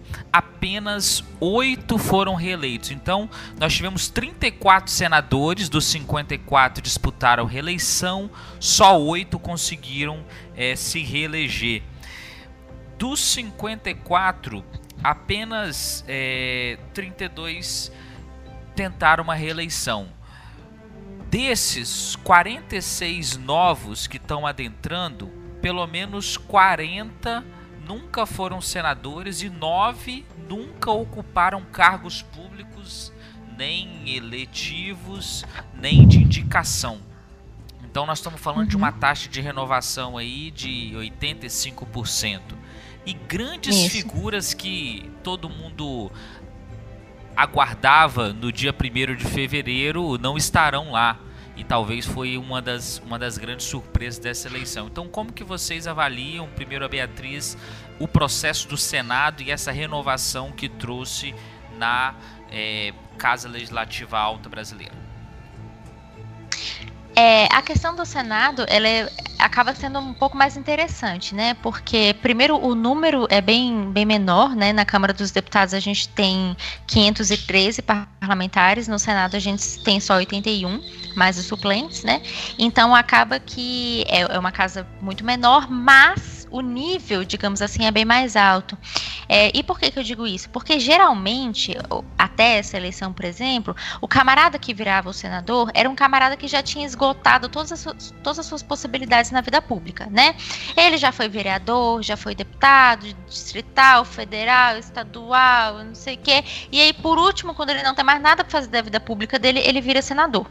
É, tanto é que é, no Senado você encontra figuras muito mais velhas né, do que na Câmara dos Deputados, até por uma questão de, de idade. Na Câmara você pode entrar bem mais jovem, no Senado você precisa ser um pouco mais velho para entrar, porque você fica diretamente na linha sucessória do presidente da República, né? Assim, dependendo do cargo que você tiver lá dentro do Senado, você tem a possibilidade de ficar na linha sucessória do presidente da presidência da República, então você precisa ser um pouco mais velho. É, a, é... a, ideia meio que histórica do Senado é essa, né? É você ter sêniores para poder fazer o processo de apaziguamento de celeumas, de ter um pessoal um pouco mais gabaritado, vamos dizer assim, para lidar com questões de tão grande monta, né? Então a ideia do Senado seria essa mesmo. Exatamente, assim, e historicamente falando, é, foi assim que se deu é, até 2018. E aí, quando chega 2018, a gente tem uma taxa de renovação real que é realmente muito alta, assim. É, você, você, eu, eu fiquei muito chocada. Eu, eu, realmente não esperava não ver o Eunício reeleito. Para mim foi um choque muito grande. O Cristóvão Buarque não, não ser reeleito, o Magno Malta não ser reeleito, para mim foi um choque muito grande. Pra, e para dar lugar para figuras totalmente novas. Aqui em Brasília, por exemplo, a gente deixou de eleger o Cristóvão Buarque e elegeu a Leila do vôlei. Cara, a Leila do vôlei, velho. Ela é jogadora de vôlei, pelo amor de Deus. Não tô tirando o mérito dela de jeito nenhum. Inclusive, tem até uma certa simpatia por ela, mas não é uma política. Ela não veio de. Né, de uma trajetória política robusta para se justificar ser eleita agora como senadora é, da República. Não tem cabedal, não tem jeito. É, e, e, a questão do Senado, Darlan Marinho, é, é, ainda mais delicada na minha percepção do que a Câmara, porque, por exemplo, a Câmara dos Deputados, ela tem por ter muito mais gente, o regimento interno deles é muito mais rígido. Inclusive é maior o regimento, né? É mais grosso, que eu digo. É, e, e, por que isso? Porque senão vira festa, né? Vira o balba. São 503 pessoas, se cada um agir conforme a sua, sua natureza, sua vontade, e aí, bom, fecha, bota fogo e vai embora, porque não tem mais jeito. Então, o regimento da Câmara, ele é bem mais claro, ele é bem mais rígido e ele é bem mais preciso em vários pontos, né? O regimento do Senado, não. O regimento do Senado parte muito de uma coisa de entendimento, de acordo, de, de líderes, de bancadas, de não sei o quê. A coisa é muito mais fluida, as coisas vão sendo conversadas ali na hora, na, na votação de plenário. Oh, presidente, será que é possível? Ah, é claro, é possível sim, vamos, vamos, não sei o quê. Sabe, as coisas são muito mais orgânicas dentro do Senado Federal. Mas isso por quê? É mais orgânico, primeiro, porque o regimento ele tem esse nível de rigidez bem mais baixo, mas também porque as pessoas têm um nível já de conhecimento de vida pública, de política, que permite é, esse tipo de, de interlocução, que permite esse tipo de, de articulação entre eles de maneira que a coisa funcione. É, o Senado Federal é conhecido como a casa revisora, né? Que é uma maneira é, muito simpática de dizer que o Senado corrige as cagadas que a Câmara faz, né? Então então, é, passa a ser a, é, é, acaba sendo a casa revisora. E, e eles dão um, uma medida, às vezes, muitas vezes, de, de coerência para várias coisas que a, que a Câmara faz, que parecem muito apaixonadas, muito, muito cheias de, de, de, de firulas, né? ideológicas e tal, o Senado acaba dando uma apaziguada nesses, nessas questões. Tanto é que as discussões no Senado são muito mais longas. Você acompanhar, por exemplo, a CCJ do Senado e a CCJ da Câmara é uma diferença gritante. A, a CCJ do, do, do, Senado tem quatro, cinco, seis horas de, de duração uma reunião né? E tem a pauta de, de 20, 30 itens, enquanto a CCJC da Câmara dos Deputados, e, e perdão, só traduzindo, CCJ é Comissão de Constituição e Justiça, no Senado, CCJC da Câmara dos Deputados, Comissão de Comissão de Constituição, Justiça e Cidadania, né, que são equivalentes, digamos assim, que são duas comissões equivalentes. É, então, uma reunião na CCJ do Senado dura horas, as discussões são muito robustas, a pauta, a quantidade de projetos que tem na pauta é infinitamente menor. Na Câmara, você olha, tem 80 projetos na pauta, eles discutem ali, meio que, sabe, passam várias coisas que são inconstitucionais e a comissão serve justamente para analisar a constitucionalidade das coisas. Muitas coisas que passam por ali acabam sendo inconstitucionais e caem mais para frente, ou na tramitação, ou no Supremo. Então, assim, é, a, a CCJ do, do Senado é muito mais rigorosa, o Senado é muito mais rigoroso em, em relação à tecnicidade das matérias, né? Eles, eles analisam bem mais. E o nível de conhecimento dos senadores é absurdo. Lá você tem senadores que trabalham é, vou, vou, citar um exemplo prático, que é o, o que mais é, é, o que eu tenho mais afinidade, que é o setor de energia elétrica. É, sen, alguns senadores lá, como o Eduardo Braga, por exemplo, têm um, um, conhecimento do setor de energia elétrica que, gente, é um negócio absurdo. O cara parece especialista mesmo.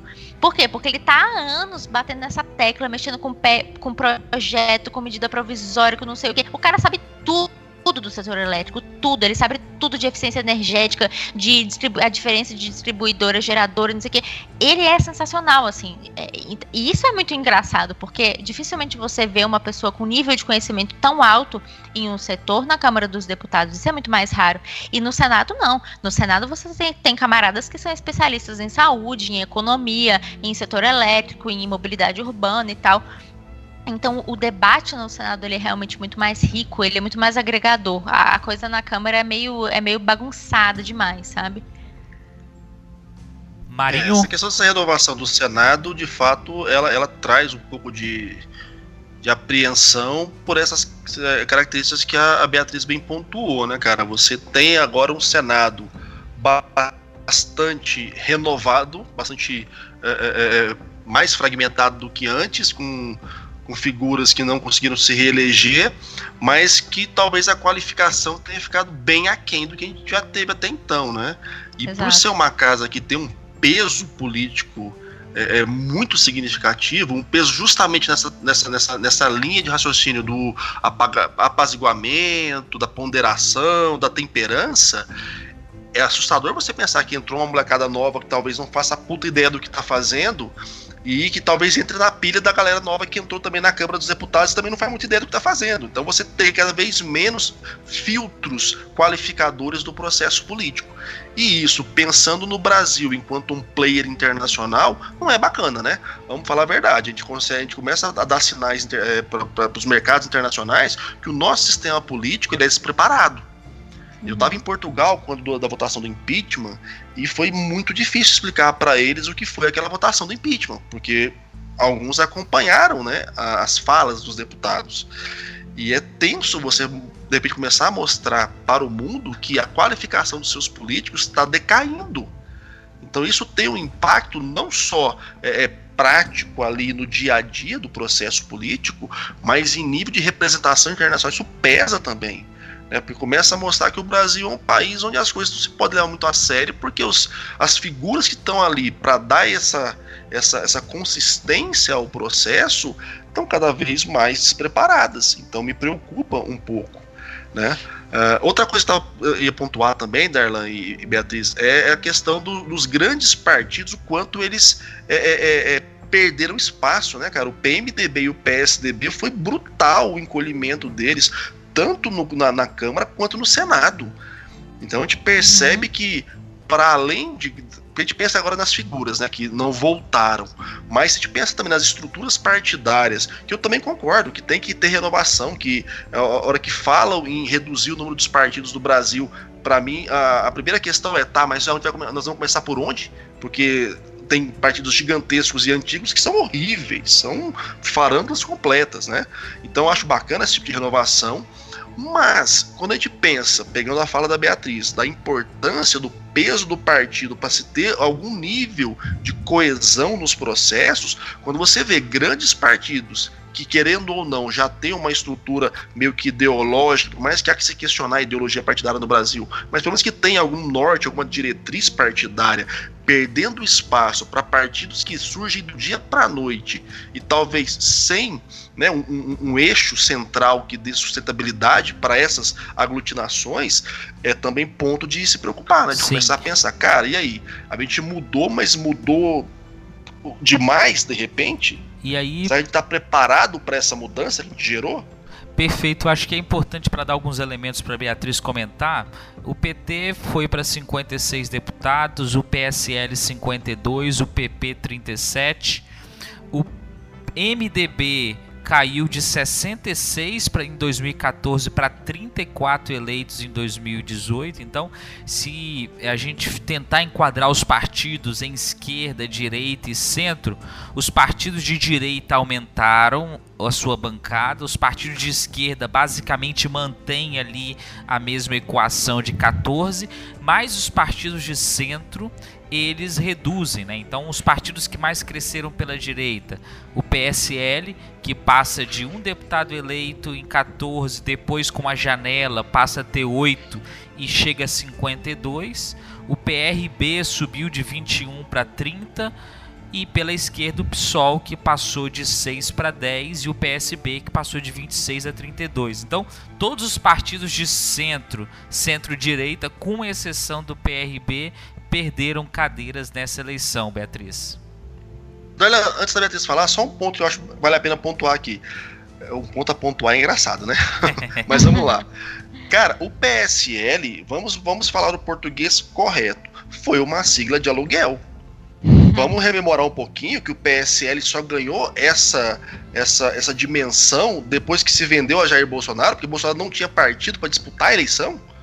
Então, se a gente voltar um pouquinho atrás, a gente percebe que, aí voltando ao que a Beatriz bem pontuou, que você precisa de algum tipo de coesão partidária para a coisa andar. Esse PSL que está aí não é o PSL de 2014. Não tem nada a ver com 2014, nem com os oito que entraram depois. Uhum. É um partido que aglutinou pessoas por interesses e conveniências, mas que em nível de partido mesmo, eu tenho sérias dúvidas do, do que será. Inclusive o presidente do partido Bebiano não está mais como presidente, foi virar ministro. Então, peraí, quem está organizando o PSL enquanto partido, eu sinceramente não sei. E aí vale lembrar que, acho que até hoje mesmo saiu uma nota aí, de que um dos Bolsonaros, eu acho que o Eduardo, andou ofendendo os coleguinhas de partido. Quer dizer, uhum. a coisa ali dentro não tá legal. Se for o principal partido de suporte do presidente, eu acho que ele vai ter problemas, hein? Pois é, tem essa questão também. Realmente houve um, uma espécie de, de arranca-rabo que foi posta de maneira até pública, né? Alguém vazou de dentro do grupo de, do WhatsApp é, uma, uma briga que, que ocorreu entre o, o, Eduardo Bolsonaro e a Joyce. Não sei pronunciar o nome dela, Marinho. Como é que Hasselman. se fala? Hasselman, é isso. Acho que é, é isso mesmo. É, acho que sim.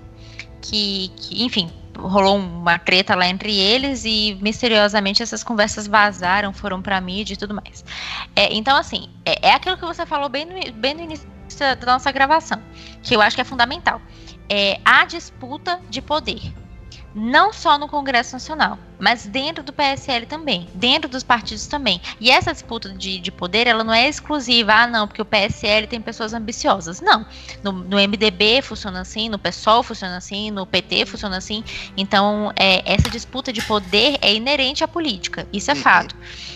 É, agora, como que isso vai se dar, aí já é outra história, porque é aquela coisa. Você precisa ter uma espécie de RH dentro da, da, da coordenação de, de partidos políticos, de Congresso Nacional, enfim, de tudo para você conseguir apaziguar os ânimos. E o que, que é apaziguar os ânimos, bicho? É sentar numa mesa e negociar.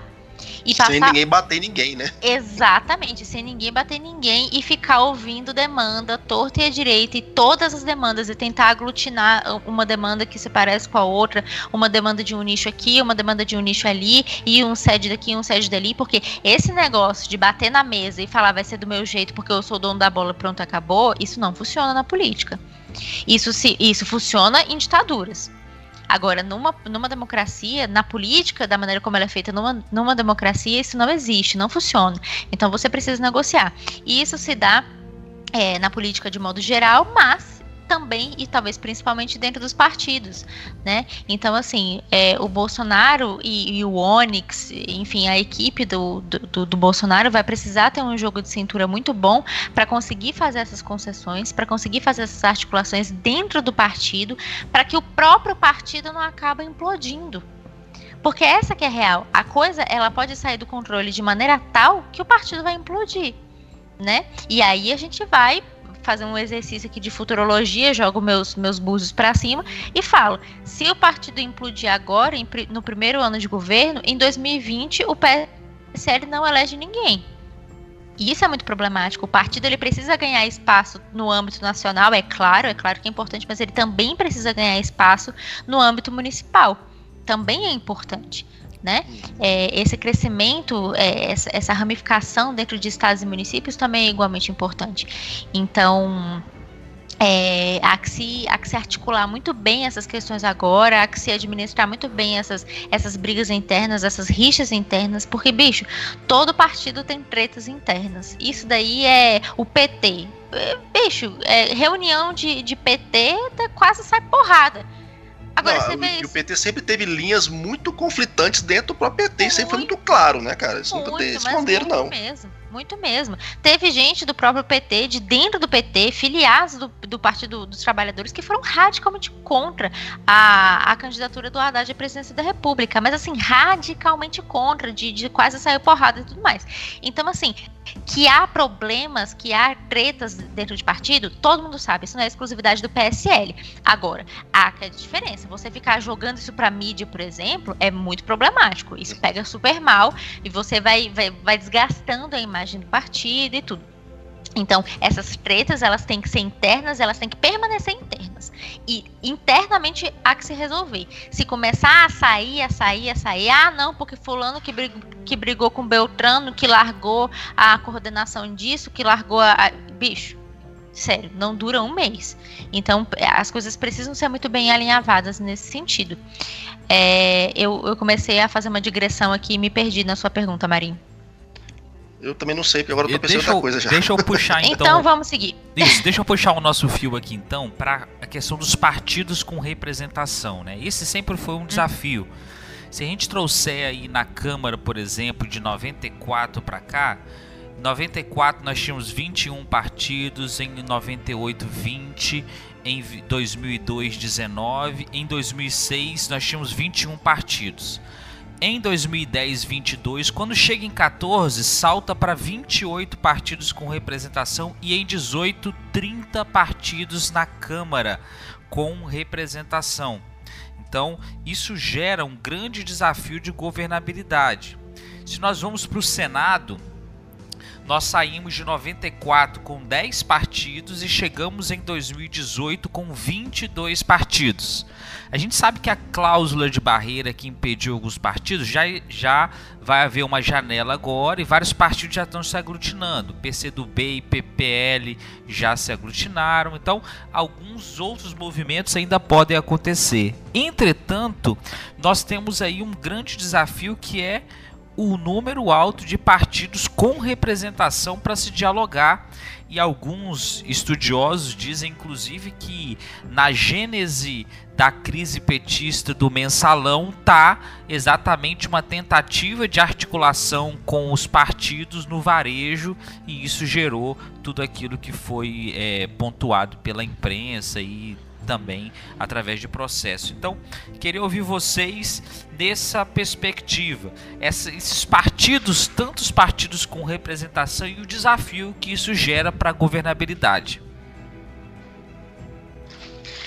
É, o, o grande, a grande questão da quantidade de partidos é, acaba sendo, evidentemente, a fragmentação de interesses é, em torno de, de uma pauta que deveria ser é, mais homogênea, né? É, então, o que que ocorre? Eu particularmente é, acho que essa quantidade de partidos que surgiram ao longo dos anos, elas vêm de uma demanda e essa demanda social no sentido de, de que as pessoas elas não se sentem representatividade, então a, elas não se sentem representadas, então a todo momento elas estão buscando alguma coisa para se apoiar na, na política, né? E, e, isso é legítimo, isso é válido, não há nada que, que impeça, mas, é claro, você tem problemas. Porque assim, ah, você ter um bilhão de partidos, dá para ter? Dá, dá para ter, tranquilo. Mas aí você vai ter um bilhão de partidos com um fulano aqui, outro fulano acolá, outro... você nunca vai conseguir é, unificar uma agenda, você nunca vai conseguir fazer uma negociação, você nunca vai conseguir aprovar um projeto de lei. É, então, eu penso que é muito mais fácil, e aí eu, eu, digo fácil no sentido de facilidade mesmo, não que seja certo ou não que seja melhor, mas é muito mais fácil você aglutinar as questões em torno de interesse. E eu acho que foi mais ou menos nessa linha que o Bolsonaro pensou quando ele pensou, quando ele sugeriu de governar com bancadas e não com partidos. Porque realmente, você é, negociar a partir de interesses, independente de partido, bicho, não, não tem nem o que discutir. É realmente mais fácil. Agora, a praticidade disso, a efetividade prática, na verdade, que isso é, vai, vai, vai demonstrar aí ao longo dos, dos dias, dos anos, desses próximos quatro anos, aí já são outros 500.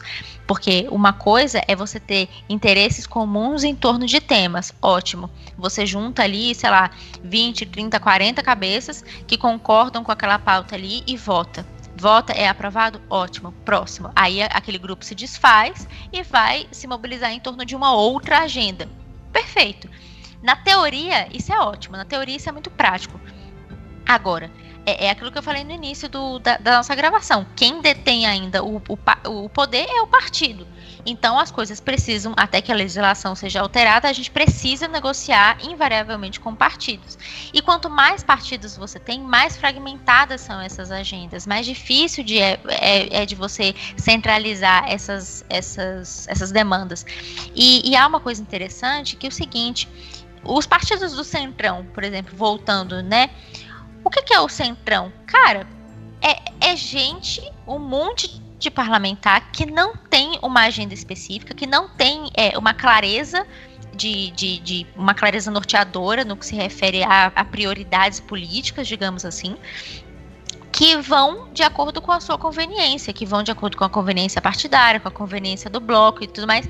Então, assim, o que o Eduardo Cunha, e eu volto a ele de novo, fez é, é muito sensacional, porque ele conseguiu juntar partidos que não têm uma, uma ideologia muito clara, que ora são meio de esquerda, ora são meio de direita, mas ali você nunca sabe, as coisas ficam meio perdidas, ficam meio confusas, você consegue centralizar aquilo dali é, é, em torno de agendas, de blocos de votação, né? Em torno de temas para você votar naquele, naquele momento, você consegue articular com eles e dali você tira e daquele limão ali você faz a sua limonada. O que o Bolsonaro precisa aprender a fazer e, né? Ele deveria dar umas, dar umas faladas com cunha, se possível, na cadeia, é justamente isso. É de você conseguir centralizar essas demandas em torno de um Congresso que é altamente fragmentado, que é esse Congresso que foi eleito agora é, em 2018. Acho que Bolsonaro tá precisando ler mais Maquiavel, né? Aprender com Cunha e ler mais Maquiavel também, inclusive. Com certeza.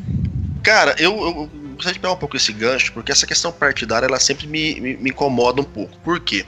Porque eu não sou o tipo da pessoa que me incomodo com o quantitativo de número de partidos. Sinceramente, eu não acho que ah, tem muito partido e tal. O que me preocupa é a qualidade dos partidos. Se tiver muito ou pouco, para for ruim do mesmo jeito, para mim dá na mesma. Tá?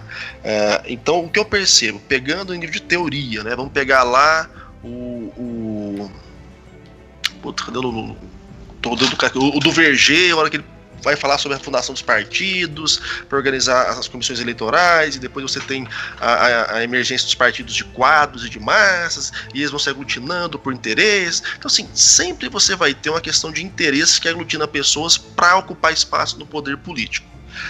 Como a Beatriz colocou, o que a gente tem percebido claramente, e o Brasil é um país gigante, a gente tem sempre que levar isso em consideração, né, gente? É um país gigante e muito plural, onde as pessoas não têm esferas de participação política mais é, é, diluídas no contexto social. Aqui no Brasil é tudo muito concentrado nessas esferas tradicionais, né, no, nas esferas da Câmara Municipal, da Prefeitura, da, da Assembleia Legislativa, do Governo do Estado e Brasília. Então você não tem aí dimensões mais alargadas que efetivamente podem possam fazer com que a população exercesse um papel político ativo. Então você fica concentrando o poder nesses núcleos, e aí as pessoas, quando vão tentar participar da vida política, percebem de cara que o que pode dar a elas a possibilidade de penetrar nesse ambiente é a sigla partidária. Só que as siglas partidárias, e aí eu falo em nível geral, geralmente são totalmente dominadas por grupos que não permitem que haja de fato essa a, a, a, aproximação e essa participação de qualquer pessoa. Então não são estruturas democráticas. Os partidos não são estruturas democráticas. E aí você vai gerar, de fato, um paradoxo. Olha, eu tenho aqui uma estrutura que é para organizar o processo político democrático, mas ela não é democrática. Então não é todo mundo que vai participar, não é todo mundo que vai jogar aqui dentro. O que esses caras vão fazer? Eles vão ter que se organizar para poder participar, porque o sistema demanda isso. E eles vão ficar fundando, sempre fundando partido. O nosso problema que eu vejo no Brasil hoje é que os partidos geralmente eles não têm sido fundados por questões temáticas de interesse coletivo, mas por interesse de, algum, de um ou dois, três caciques que querem se manter com algum tipo de bar, poder de barganha e aí vão estruturar uma legenda para dela se fazer poderoso, que é o caso clássico do Kassab, com o PSD dele que foi brilhantemente executado até então, né? Porque Kassab fundou o PSD para ter poder. Então o que eu percebo? A gente tem hoje no Brasil muitos partidos? Tem. Mas que não tem um eixo ideológico que, que conduza ou que aglutine esse partido. Então eles vão se valer sempre de demandas é, é, é, que atraem por questões temáticas ou por efetivo exercício do poder que é o cara que é o cacique de fato do partido e talvez seja esse líder partidário que a Beatriz colocou. Porque na prática do Congresso, na hora da, das articulações ali, não é qualquer deputadozinho que vai bater a mão na mesa e vai falar sim ou não. Né? Você tem uhum. sempre algumas aglutinações que vão se fazer presentes. Você tem algumas correntes de poder que vão arrastar os orbitais ali para que a coisa comece a, a, criar um nível de corpo. Né? É, eu, eu, por isso até falei aquela hora quem vai dar as cartas, porque eu enxergo dentro do Congresso alguns tubarões e várias rêmoras que vão ter que se adaptar. Porque de fato você tem que negociar com mais gente, você tem, mas você não tem que negociar com 30 partidos. Uhum. Você vai negociar com aqueles que vão polarizar e aqueles que estão orbitando ao redor desses vão ter que se aglutinar, porque senão eles não existem.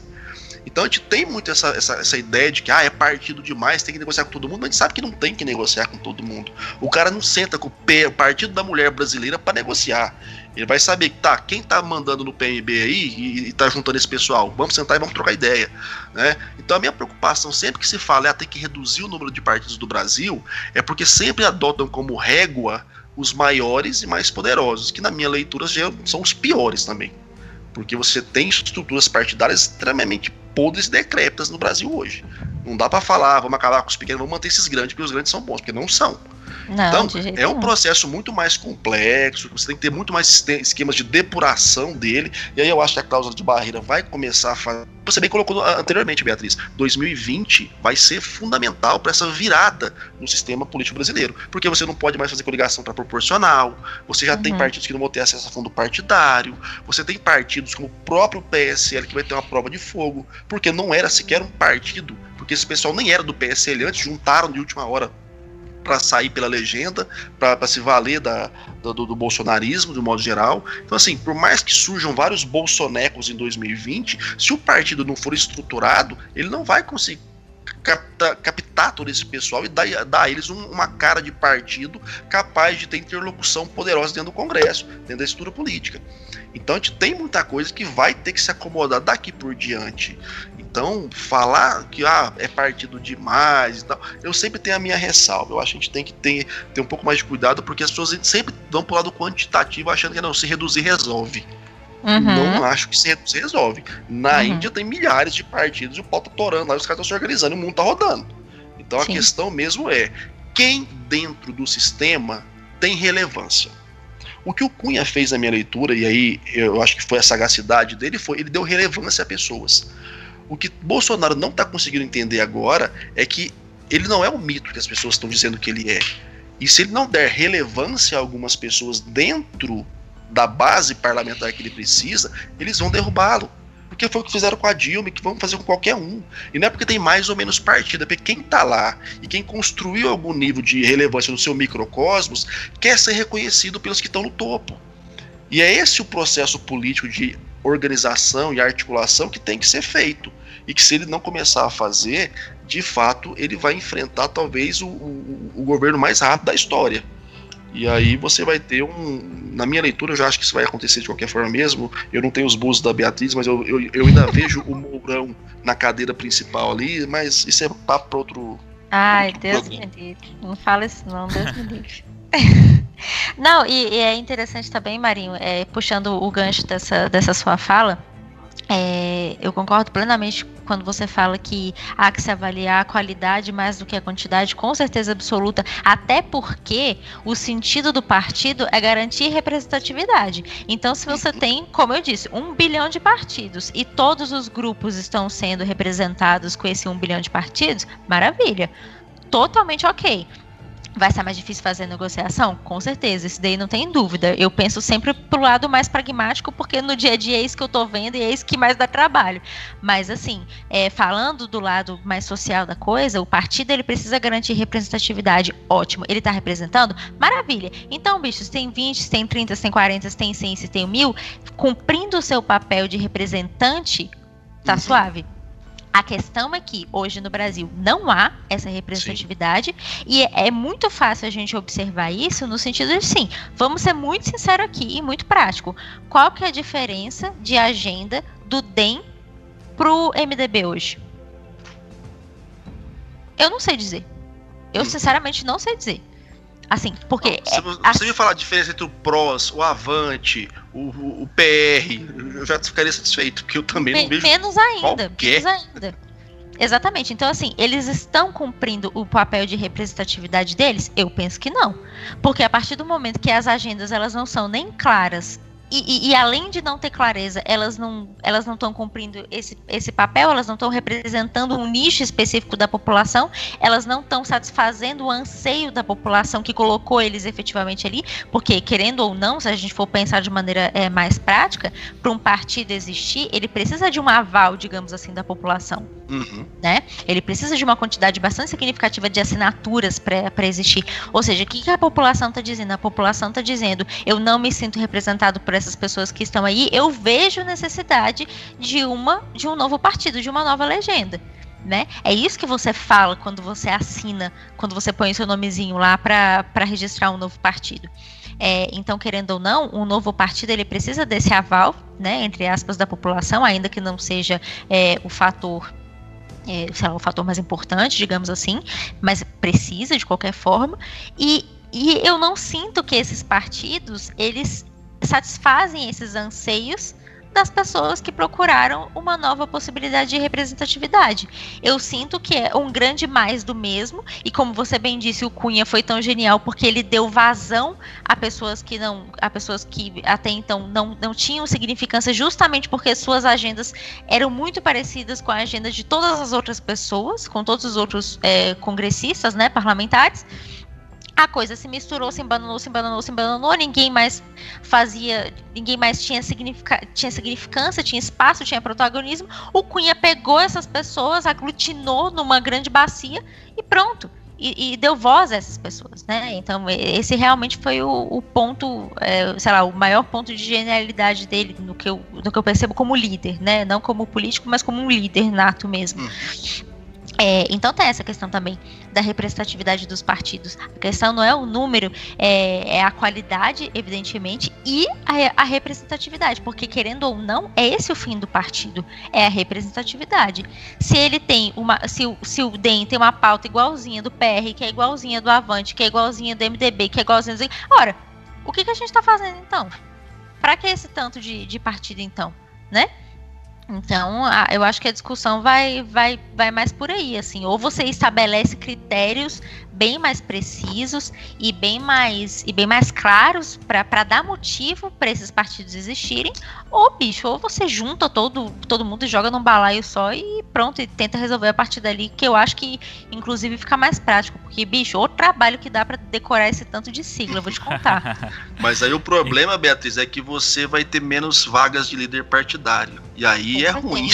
aí para essa galera aí ninguém vai abrir mão da possibilidade de ser ele o líder não, partidário. Você, fundo você partidário. abre mão da, da, liderança do fundo partidário, exatamente, Darlene. Então, assim, é, ninguém. Isso aqui eu tô falando do, do, meu ponto de vista ideal. Se eu pudesse montar o meu congressinho de Lego, eu faria assim. Mas, claro, que na, na perspectiva realista da coisa, isso nunca vai acontecer, né? Isso nunca vai acontecer porque os caras realmente não querem abrir mão de fundo partidário, não querem abrir mão de liderança, não querem abrir mão de espaço dentro das comissões, enfim, toda aquela história que a gente já falou antes.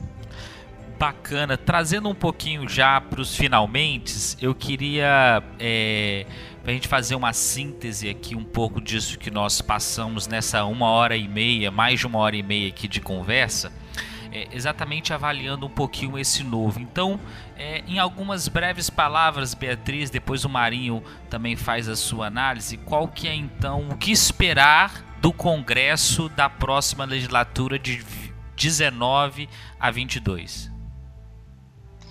Olha, é, eu penso que, que o desafio é, do, do Bolsonaro em controlar essa fragmentação vai ser, vai ser bastante significativo. É, é agora que ele vai precisar mostrar todo o poder de gestão dele. E, de novo, vou repetir isso quantas vezes forem necessárias, em quantos, quantas vezes eu, eu falar nessa vida. Não adianta bater na mesa e falar que vai ser do meu jeito, se não for do meu jeito, ninguém brinca.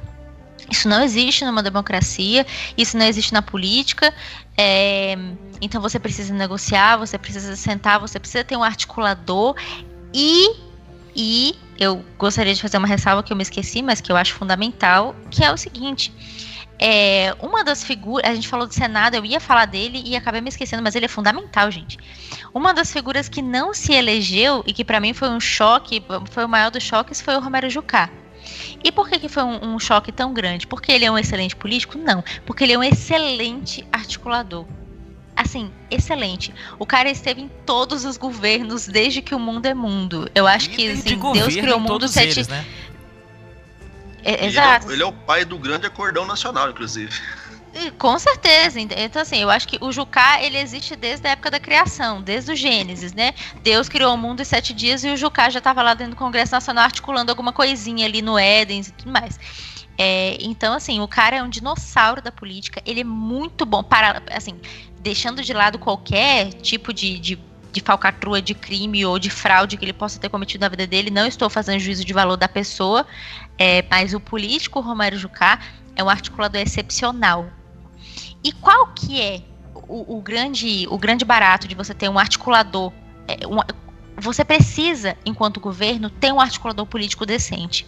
Justamente para você conseguir controlar essas divergências de opiniões, de visões, essas, essas fragmentações partidárias, ideológicas e tudo mais.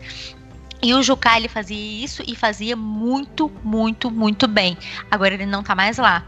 Ou seja, quem vai ser. Eu acho que essa é a pergunta, né, do um milhão de reais: é quem vai ser a pessoa que vai assumir o papel de articulador do governo Bolsonaro e que vai conseguir é, coordenar com maestria a coordenação dessas pautas que nem o Jucá fazia.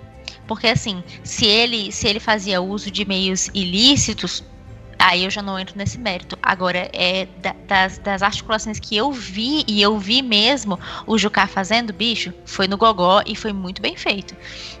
Né? Então, assim, se rolou coisa por trás disso, antes ou depois disso, aí eu já não sei, também não vou pôr minha mão no fogo. Mas do que eu conheço de história de, de, de Congresso Nacional, o Romero Jucá, ele sempre foi um articulador, assim, de, de primeira, de, de primeira linha. Agora ele não tá mais lá. É, não me parece, não me vem nenhum nome à cabeça que, que possa substituir o Romero Jucá como, como articulador político do, do governo dentro do Congresso Nacional, e isso é uma coisa preocupante. Eu acho que um dos maiores desafios do, do Bolsonaro também, além de é, coordenar a questão toda, é que ele vai precisar encontrar essa pessoa, ele vai precisar de um Romero Jucá para chamar de seu. Né? Ele vai precisar encontrar alguém dentro do Congresso Nacional que faça esse papel de, de articulação política para ele, porque senão não tem jeito, cara. Esse governo não dura nem seis meses se não tiver um bom articulador político lá dentro, porque a coisa tá fragmentada, os ânimos. Vale lembrar o tanto muito... que a Dilma penou com isso, né, Beatriz? Exato. Ela, ela, ela, colocou, acho que foi o, foi o Mercadante que ela colocou, que deu briga pra caramba, que o povo odiou, que não conseguiu fazer nada do governo dela. Foi. Acho que. Não, não, agora não me lembro se foi o Mercadante, mas eu sei que, que teve uma época que, que, que foi uma pessoa que deu uma puta briga e ninguém conseguia. Eu lembro que teve uma época que a Dilma tentou colocar o Temer pra, pra articular, mas aí não era, né, era como articulador de fora, enfim, já era outra situação. Mas você vê o nível de desespero. Mas né? a Dilma não, é, a, coisa... não, é, A Dilma é ponto fora da curva, né? Teve um, um dado que é, eu achei que demonstra muito que a Dilma conseguiu. Né? O Ciro que dizia, né, que a respeito do impeachment, falava que basicamente foi incapacidade da Dilma de não conseguir 172 deputados para votar com ela, né? Isso aí uhum. qualquer qualquer outro outro político que tivesse naquela cadeira conseguiria, né? E aí um dado importante que eu achei, que eu achei depois é que quando ela saiu afastada, o Temer em dois meses recebeu mais deputados do que ela no primeiro e no pedaço do segundo mandato tinha recebido. Exatamente. Então, assim, é simples. É receber, é ouvir, né, cara? Não mesmo que não atenda a demanda, você escuta, mostra que você está interessado na demanda. Faltou ali a articulação, né? Não, com certeza. E assim, Darlan, se a gente for, for, colocar isso assim como técnica de negociação, na boa, qualquer cursinho de, de EAD que você fizer sobre técnica de negociação, você vai aprender o seguinte. E a Dilma acho que faltou essa aulinha de EAD dele, né? que e, às vezes, dependendo da, da, da, sua, da sua importância, do seu cargo, né? Por exemplo, você é o CEO de uma empresa, vamos supor, você não precisa nem ser presidente da república. Cara, só o fato de você receber os seus coordenadores, os seus gestores, os seus diretores e não sei o que, ainda que você não atenda todas as demandas, ou ainda que você não atenda nenhuma das demandas dos caras, porra, eles se sentem super prestigiados, porque, nossa, estou falando com o CEO da empresa. Isso vale para iniciativa privada, evidentemente, isso vale para o setor público. Então, assim, é, a Dilma, ela teve um, um cara, a Dilma é, é, é complicado, né? Dá para passar mais três horas aqui só falando do governo dela. Mas o, o, o, maior erro da Dilma foi justamente esse. Ela parou de, de conversar com o Congresso Nacional e ela não só parou porque houve algum tipo de problema. Não, ela não articulou porque ela não quis. Ela não quis receber os deputados, ela não, ela não quis receber os senadores, ela não quis receber o Eduardo Suplicy, pelo amor de Deus, gente. gente, recebe o Eduardo Suplicy, cara. Tira uma foto, tira uma selfie. Canta com Bob ele. Dylan com ele, pronto. É, cara. Ah, não vou atender demanda. Beleza, não precisa atender demanda alguma dele. Só vai lá, tira uma foto, deixa o cara, sabe? Porque, querendo ou não, gente, política é muito isso. Política é muita aparência. Então, se você não. Não basta você ficar tirando é, foto e fazendo stories dentro do Congresso Nacional. Você precisa aparecer ao lado de cachorro grande para você ganhar importância. E a Dilma não permitiu ao, aos parlamentares que, que, isso fosse feito, não permitiu que eles chegassem perto dela. Isso foi causando uma irritação, uma irritação, uma irritação, enfim. É, deu no que deu, não, vamos simplificar aqui a história para resumir, mas deu no que deu, né? Deu no impeachment dela, por quê? Porque ela perdeu o Congresso Nacional. Ela perdeu a capacidade de articular com o Congresso Nacional, e aí ela colocou o Temer, mas quando ela colocou o Temer para tentar fazer esse, esse meio de campo, já era muito tarde demais. E assim, e aí o Temer viu o erro da Dilma, aproveitou e aprendeu com o erro da Dilma, e aí aconteceu o que o Darlan acabou de, de comentar, que ele em, sei lá, um ou dois meses de, de mandato recebeu muito mais gente do que a Dilma recebeu nos quatro, nos oito, oito não, seis anos de mandato dela inteiro, né? E conseguiu não ser colocado à disposição do, do inquérito do, do MP. Isso. Exatamente. O melhor de todos que ele conseguiu fazer por essa articulação dele. Exatamente, porque pedalada por pedalada fiscal, bom, a Dilma assinou, o Temer também. Então, uhum. assim, qual que é a diferença aí? A diferença é que um conseguiu conversar com o Congresso Nacional, o outro não. Um sofreu impeachment, o outro não. Outro é não. isso. Marinho, sua avaliação da próxima legislatura, o que esperar desse novo Congresso Nacional? Darla, eu começo com a frase da célebre filósofa Valesca Popozuda. Vai ser tiro, porrada e bomba. Não tenho dúvidas quanto a isso, meu querido. Vai ser tenso, eu acho que vai ser bastante complexo em nível é, de articulação, como foi bem colocado pela, pela, pela Beatriz todo o tempo aí. Uh, vai ser difícil porque você tem uma leva de políticos bastante novos, em nível não de idade só, mas em nível de preparo, em nível de entendimento da máquina política, do sistema político, que podem chegar bastante inebriados com o acesso ao poder e, e, e bastante afoitos por assumir né, por abocanhar partes desse poder e isso vai dificultando ainda mais as interlocuções, as dinâmicas de negociação e de articulação, né, porque uma das características do processo político é que em vários momentos você tem que ceder. Quando você não quer ceder, porque você está ali na ânsia, né, no tesão da coisa, complexifica muito o, o, o trabalho. É, Para além disso, a gente tem aí uma, uma, apresentação já de tempos de que o novo governo não tem esse viés negociador, esse viés articulador, e aí isso já vai gerar mais embates ainda com a, a, a, tanto o, Senado quanto a, Câmara Federal, não tenho dúvida sobre isso. Né? Então você tem aí dois corpos que foram alterados, mas que ainda estão aprendendo a se colocar em pé para poder começar a andar. Né? Você tem um, Senado que foi muito modificado, você tem uma Câmara que foi muito modificada, você perdeu ali pontos de suporte dessas duas casas, que são os caras que foram defenestrados, ou porque mereceram de fato, ou porque não conseguiram se estruturar para vencer a eleição e ter voto suficiente. É, então você tem uma casa muito mexida, para um novo proprietário que não está muito disposto a organizar a bagunça. É, ele, e aí isso fica claro no discurso do Bolsonaro e de toda a equipe dele, por até então não ter aí, como a Beatriz colocou, um Jucá para se chamar de seu, é, ele não tem ainda essa figura que vá se colocar para fazer essa interlocução, essa mediação para ele.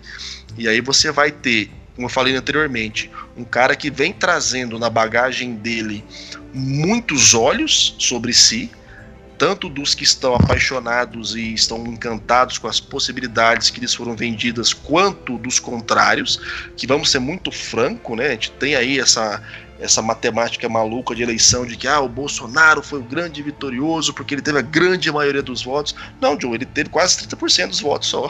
Se a gente for pegar o frigir dos ovos ali, abstenção, branco nulo e Haddad, o que sobra para Bolsonaro não é essa maioria toda do eleitorado que o pessoal está pregando, não. Isso é bonito pelo discurso, para publicidade, mas na prática ele tem muita gente que está no calcanhar dele, porque não queria Bolsonaro. E os que queriam estão empolgados. E esses caras querem resultado agora. Então eu percebo que você vai ter um Congresso que talvez não seja tão fácil de manusear, de trabalhar, para ajudar que o, presidente consiga fazer as suas medidas. Ele já vai herdar bombas que o Temer está deixando pesadíssimas em nível financeiro.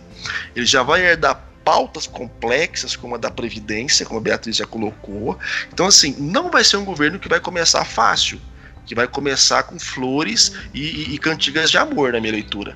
Né? Você tem todo um cenário que não está muito favorável, para um contexto que não está muito favorável e para um presidente que não se mostra muito disposto a flexibilizar para poder fazer a coisa funcionar. Então, como eu disse, de fato vai ser tiro, porrada e bomba na minha leitura. Eu não vejo outra forma disso acontecer. É, pelo menos assim, como a Beatriz frisou isso em vários momentos da gravação, eu acho que ela está tendo alguma premonição, ou está sentindo algum espírito soprar-lhe alguma coisa. Num país democrático, só funciona assim e os sinais não são favoráveis para esse funcionamento. Agora, se o país deixar de ser democrático, aí é o que a gente vai ter que enxergar futuramente como é que vai ser. Porque, cara, é, e aí, ouvintes que nos ouvem nesse momento, aqui não está falando alguém que gosta ou não gosta do Bolsonaro. Aqui está falando alguém que está analisando tecnicamente o panorama político a partir de leituras, de pesquisas, de estruturas, de análises várias, né? Que eu já fiz, que a Beatriz fez, que o Darlan fez, e que vários colegas nossos de pesquisa já fizeram também, que nos estão apontando isso.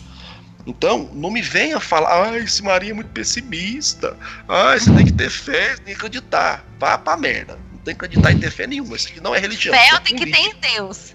Exatamente. Isso aqui é pragmatismo. Como eu falei aí, vai ler Maquiavel, vai ler uma galerinha pra você entender que não é questão de fé, é pragmatismo. Não tem essa, ah não, mas você tem que dar um voto de confiança. Não tem voto de confiança de ninguém, meu amigo. Você deu o voto quem você quis. Excelente. Agora é entender como é que está somando o Lé com o CRE. A Beatriz quis montar o congresso dela de Lego. Lego funciona assim, você tem que encaixar as pecinhas. Se elas não encaixarem, você não monta. E Exatamente. o que a gente está pontuando nesse programa é justamente isso. As pecinhas que hoje estão no tabuleiro estão difíceis de serem encaixadas, meu amigo Darlan. Eu acho que é o que eu posso dizer por agora. Tem um grande desafio. Quando eu, quando eu olho para o governo Bolsonaro, é a metáfora que me vem antes dele iniciar é como se ele fosse. E a tendência é que ele venha nos próximos quatro anos como um. um bêbado que está indo para casa. É aquele bêbado que você está assistindo e você fala assim: ele vai cair agora. Ele tomba para um lado, tomba para o outro, mas ele consegue chegar em casa. Então é, é, vai ser um processo turbulento né? A tendência é que seja um, um, governo que utilize essa característica da truculência como prática, seja no tratamento com a imprensa, no próprio tratamento com o Congresso Nacional, mas que vai conseguir sobreviver e sobreviver e conseguir chegar em casa, né? apesar de todas as, as tentativas aí de de é, decretar a sua queda. Então eu, eu, eu olho muito nessa perspectiva de que acredito de um cenário bem, bem complexo e que especialmente ele vai aí encontrar e que ele vai provocar, porque a turbulência também ela é um combustível para um governo do modelo do governo Bolsonaro. Então acho que é, ele vai ser movido a turbulências e isso vai ajudar de alguma forma, vai ser um paradoxo, isso vai auxiliar também nesse processo de construção do próprio governo. Né? Acho que essa é um pouco a dinâmica aí. É... Darlan, bêbado por bêbado, o, o Temer foi o bêbado até agora, né? Mas ele conseguiu chegar única e exclusivamente porque ele soube agasalhar bem a cachaçinha dele no meio do caminho, não deixou quebrar. Agora, no caso do Bolsonaro, eu vejo essa dificuldade, porque ele não está sabendo como se, se, se, amparar em alguns momentos para não cair e quebrar a pinga. E a pinga somos nós. Então, a minha dificuldade de ter essa, essa sua benevolência e achar que talvez ele consiga, nesse ponto a gente diverge um pouco, é que ele não está demonstrando em nenhum momento que ele vai ter pontos de alívio eu, eu, concordo com você que essa truculência, isso, isso vai gerando ambientes que você vai aos trancos e barrancos, às vezes, empurrando para frente. Só que você tem que ter alguns, algumas válvulas de escape.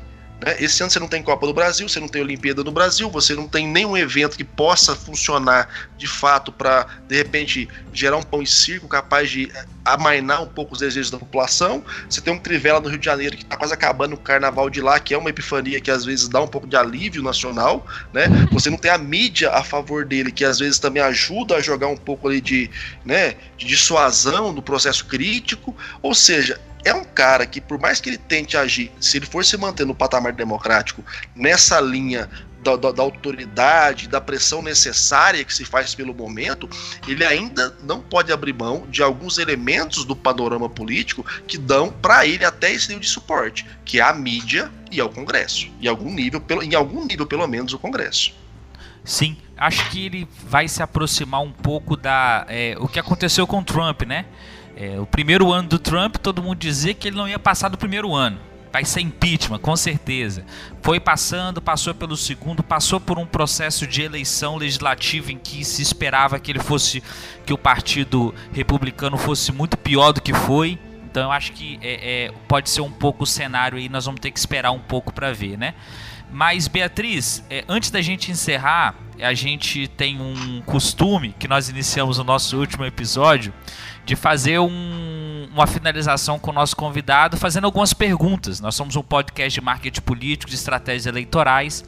E aí nós vamos te convidar a responder o que vier na sua mente, o que tiver no seu coração de bate pronto. Pode ser?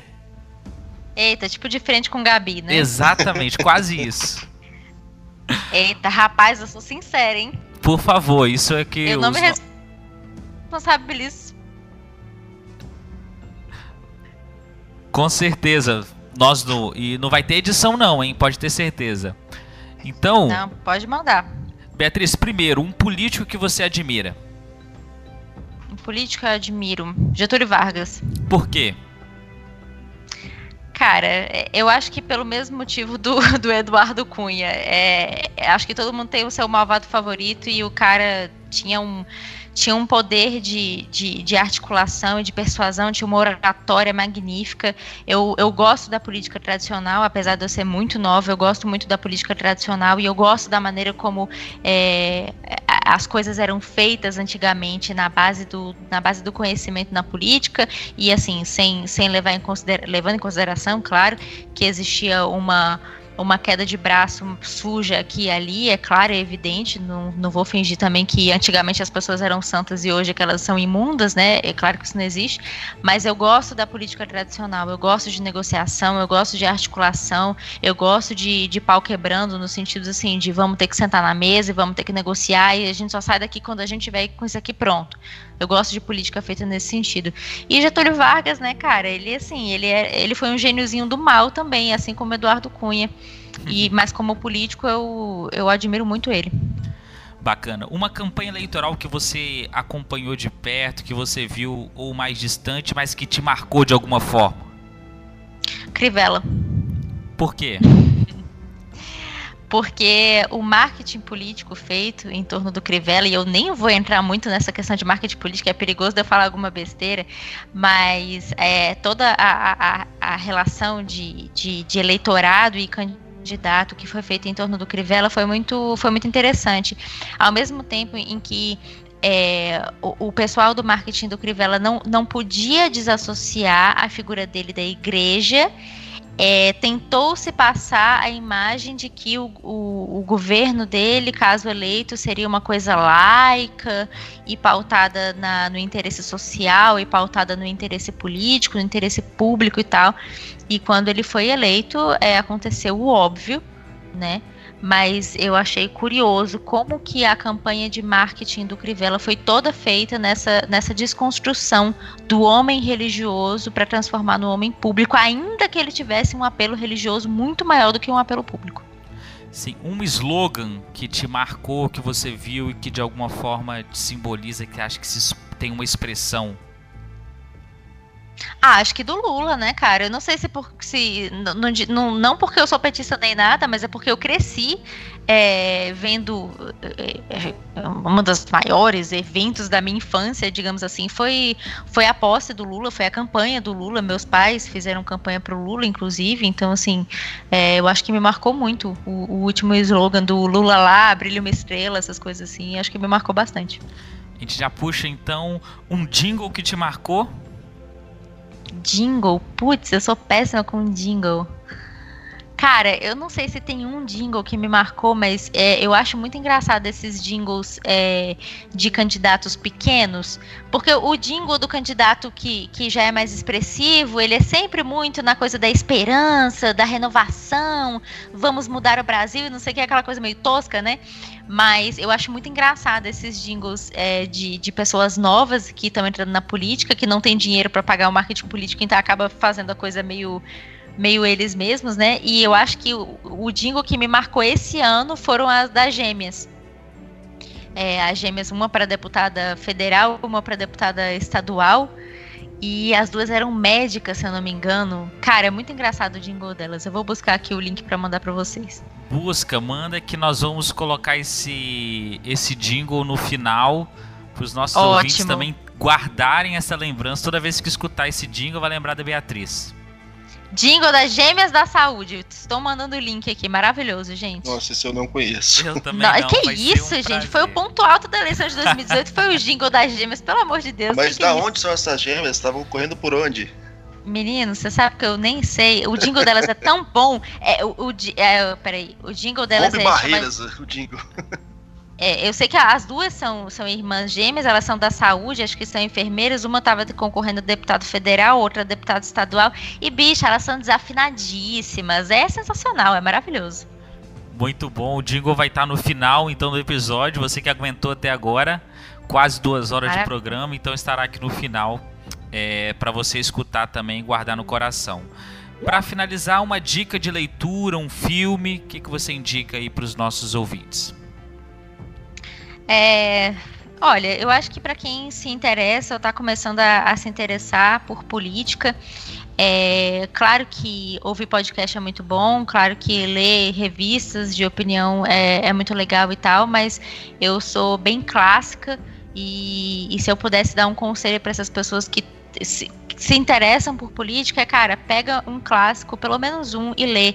Lê Maquiavel, é, lê Rousseau, lê John Rawls. Eu, particularmente, eu amo John Rawls. O cara era um liberal fantástico, falou muito sobre questões de desigualdade, de problema social, de, criou a teoria da justiça, que é impecável.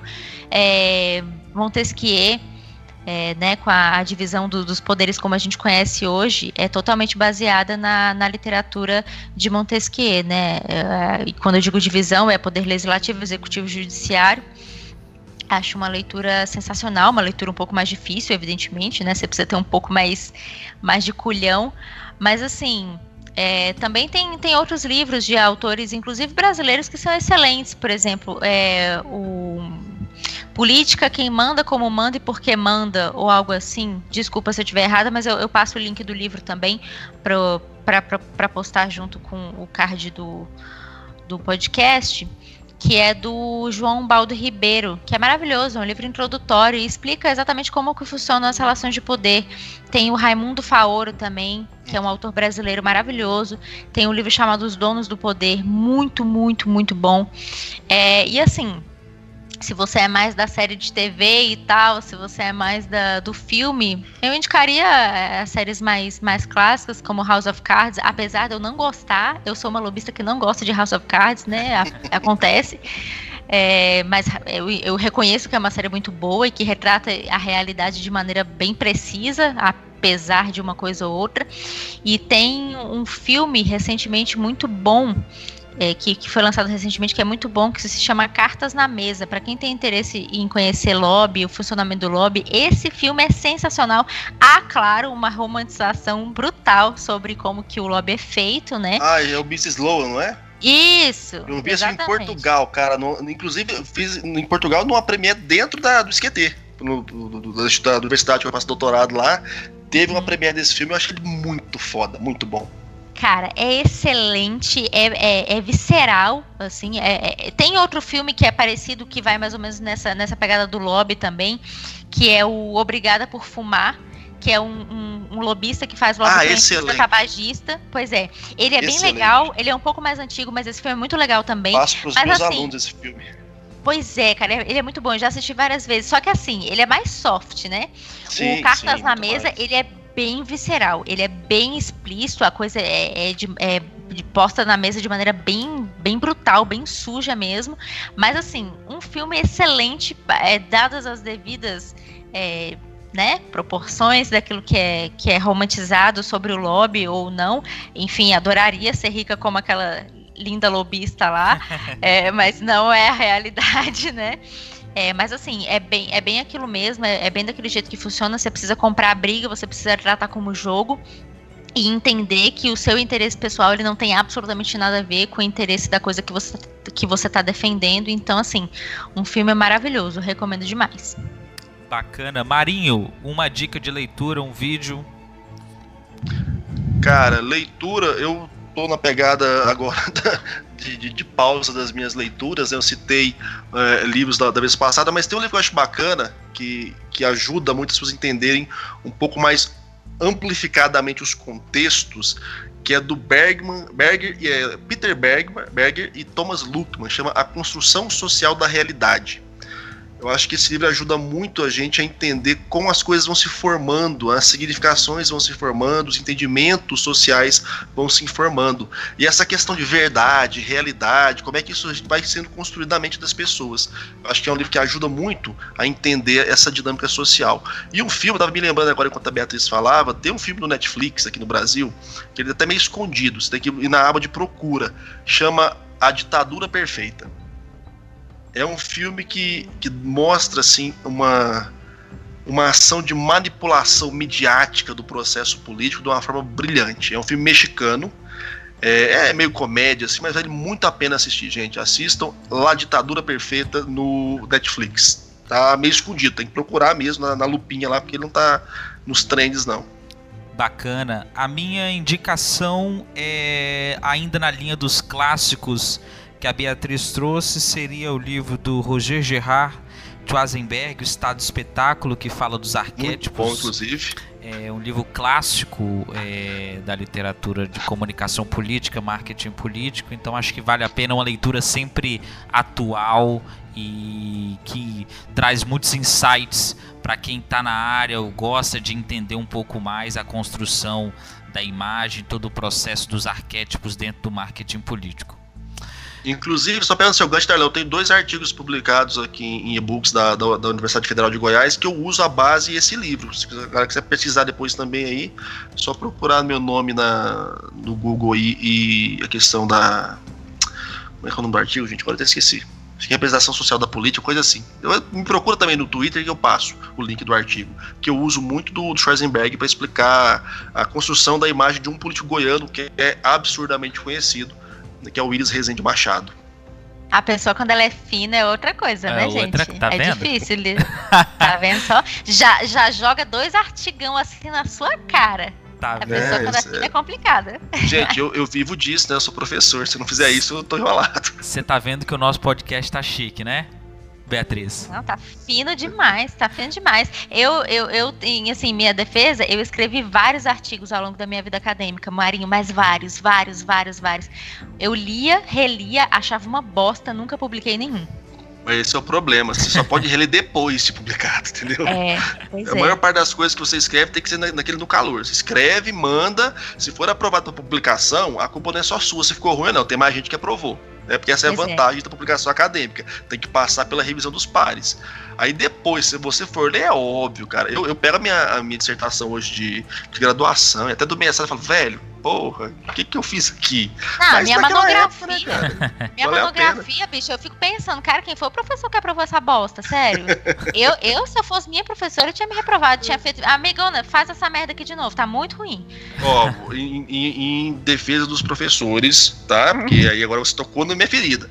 É. A gente, ao avaliar um, um produto final, seja uma, uma monografia de graduação tal, a gente tem que avaliar o aluno dentro do contexto que ele está naquele momento. Né? Então, a gente sabe que não ficou bom, mas você sabe que, olha, pelo esforço que essa aluna teve, pela capacidade que ela tem, pelos elementos que ela tem agora, isso aqui é o suficiente para ela galgar um próximo passo. Que, gente, escrever, seja academicamente ou em, em, jornalismo mesmo, é com o tempo e com a agregação de conhecimentos e filtros é e, e reflexões. Né? Isso é com o tempo, é uma caminhada. Então, se você foi aprovado é naquele tempo, naquele momento, não, aqui tá, faz jus ao que ela consegue apresentar agora com o arsenal que ela tem. É óbvio, com o tempo você foi ampliando o seu leque, o seu arsenal, né, Beatriz? Então, não, hoje você talvez não fosse aprovada com o mesmo artigo, tá, senhora? Até porque, não, em nome de Jesus, graças a Deus, porque naquela época, gente, eu entendia zero de regimento interno da Câmara dos Deputados e eu tive uma dúvida, assim, eu vou passar essa vergonha aqui com vocês, não tem problema não. A isso, abre o coração. É, é, pois é, eu não tinha noção. Olha só o nível de burrice da pessoa, tá? E burrice não, ignorância. Eu não tinha noção de que quando um projeto de lei ele era aprovado e passava da Câmara para o Senado, ele mudava de numeração.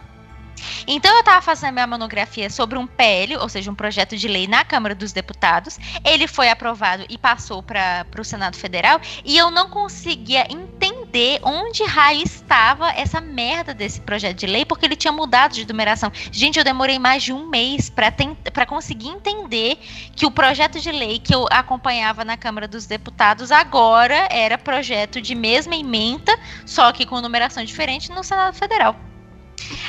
A, o nível de, de, de, falta de conhecimento da pessoa girava em torno disso. E eu fiz a minha monografia sobre o Congresso Nacional, gente. Eu, é sério mesmo, não sei como que eu passei. O negócio foi muito ruim. não, mas não, não, não foi ruim o suficiente para se reprovar. Isso aí, tá Graças vendo? a Deus. Professor consolando, professor consolando.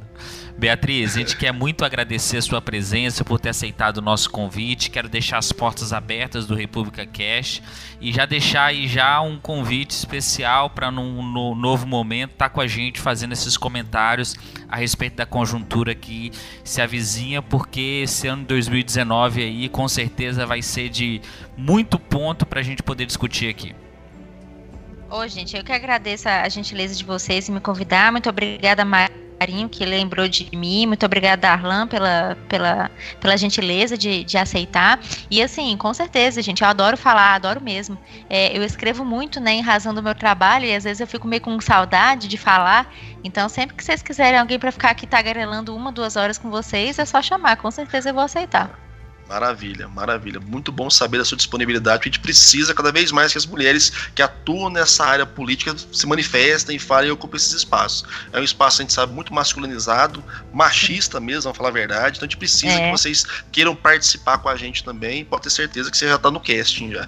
Não, quero sim, pode chamar sempre e esse negócio aí não esse negócio não é que falta mulher, tem muita mulher. É, é, mulher assim com, com dificuldade de se pronunciar, porque realmente, como você falou, é um ambiente muito muito inóspito para a gente. Então, toda vez que é, a gente tem esse convite, é, a gente sempre procura aceitar assim, porque é muito bom para a gente, até para mostrar que tem mulheres que falam de política, que tem mulheres que entendem de política, principalmente. Uhum. Isso é muito bom.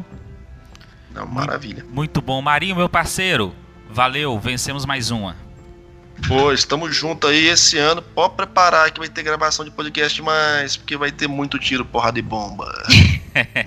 Sejam todos muito bem-vindos. Obrigado pela presença conosco ao República Cash. Nos vemos em muitos episódios. Muita coisa boa vem por aí. Forte abraço. Valeu. Valeu.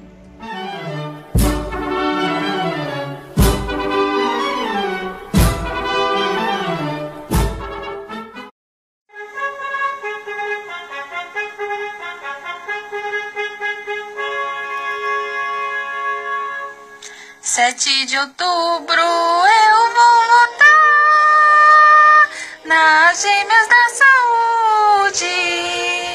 Mirelle, deputada federal, número 4534.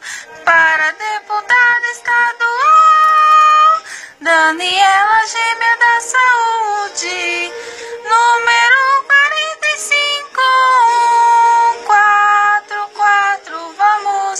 Você tem que nelas acreditar.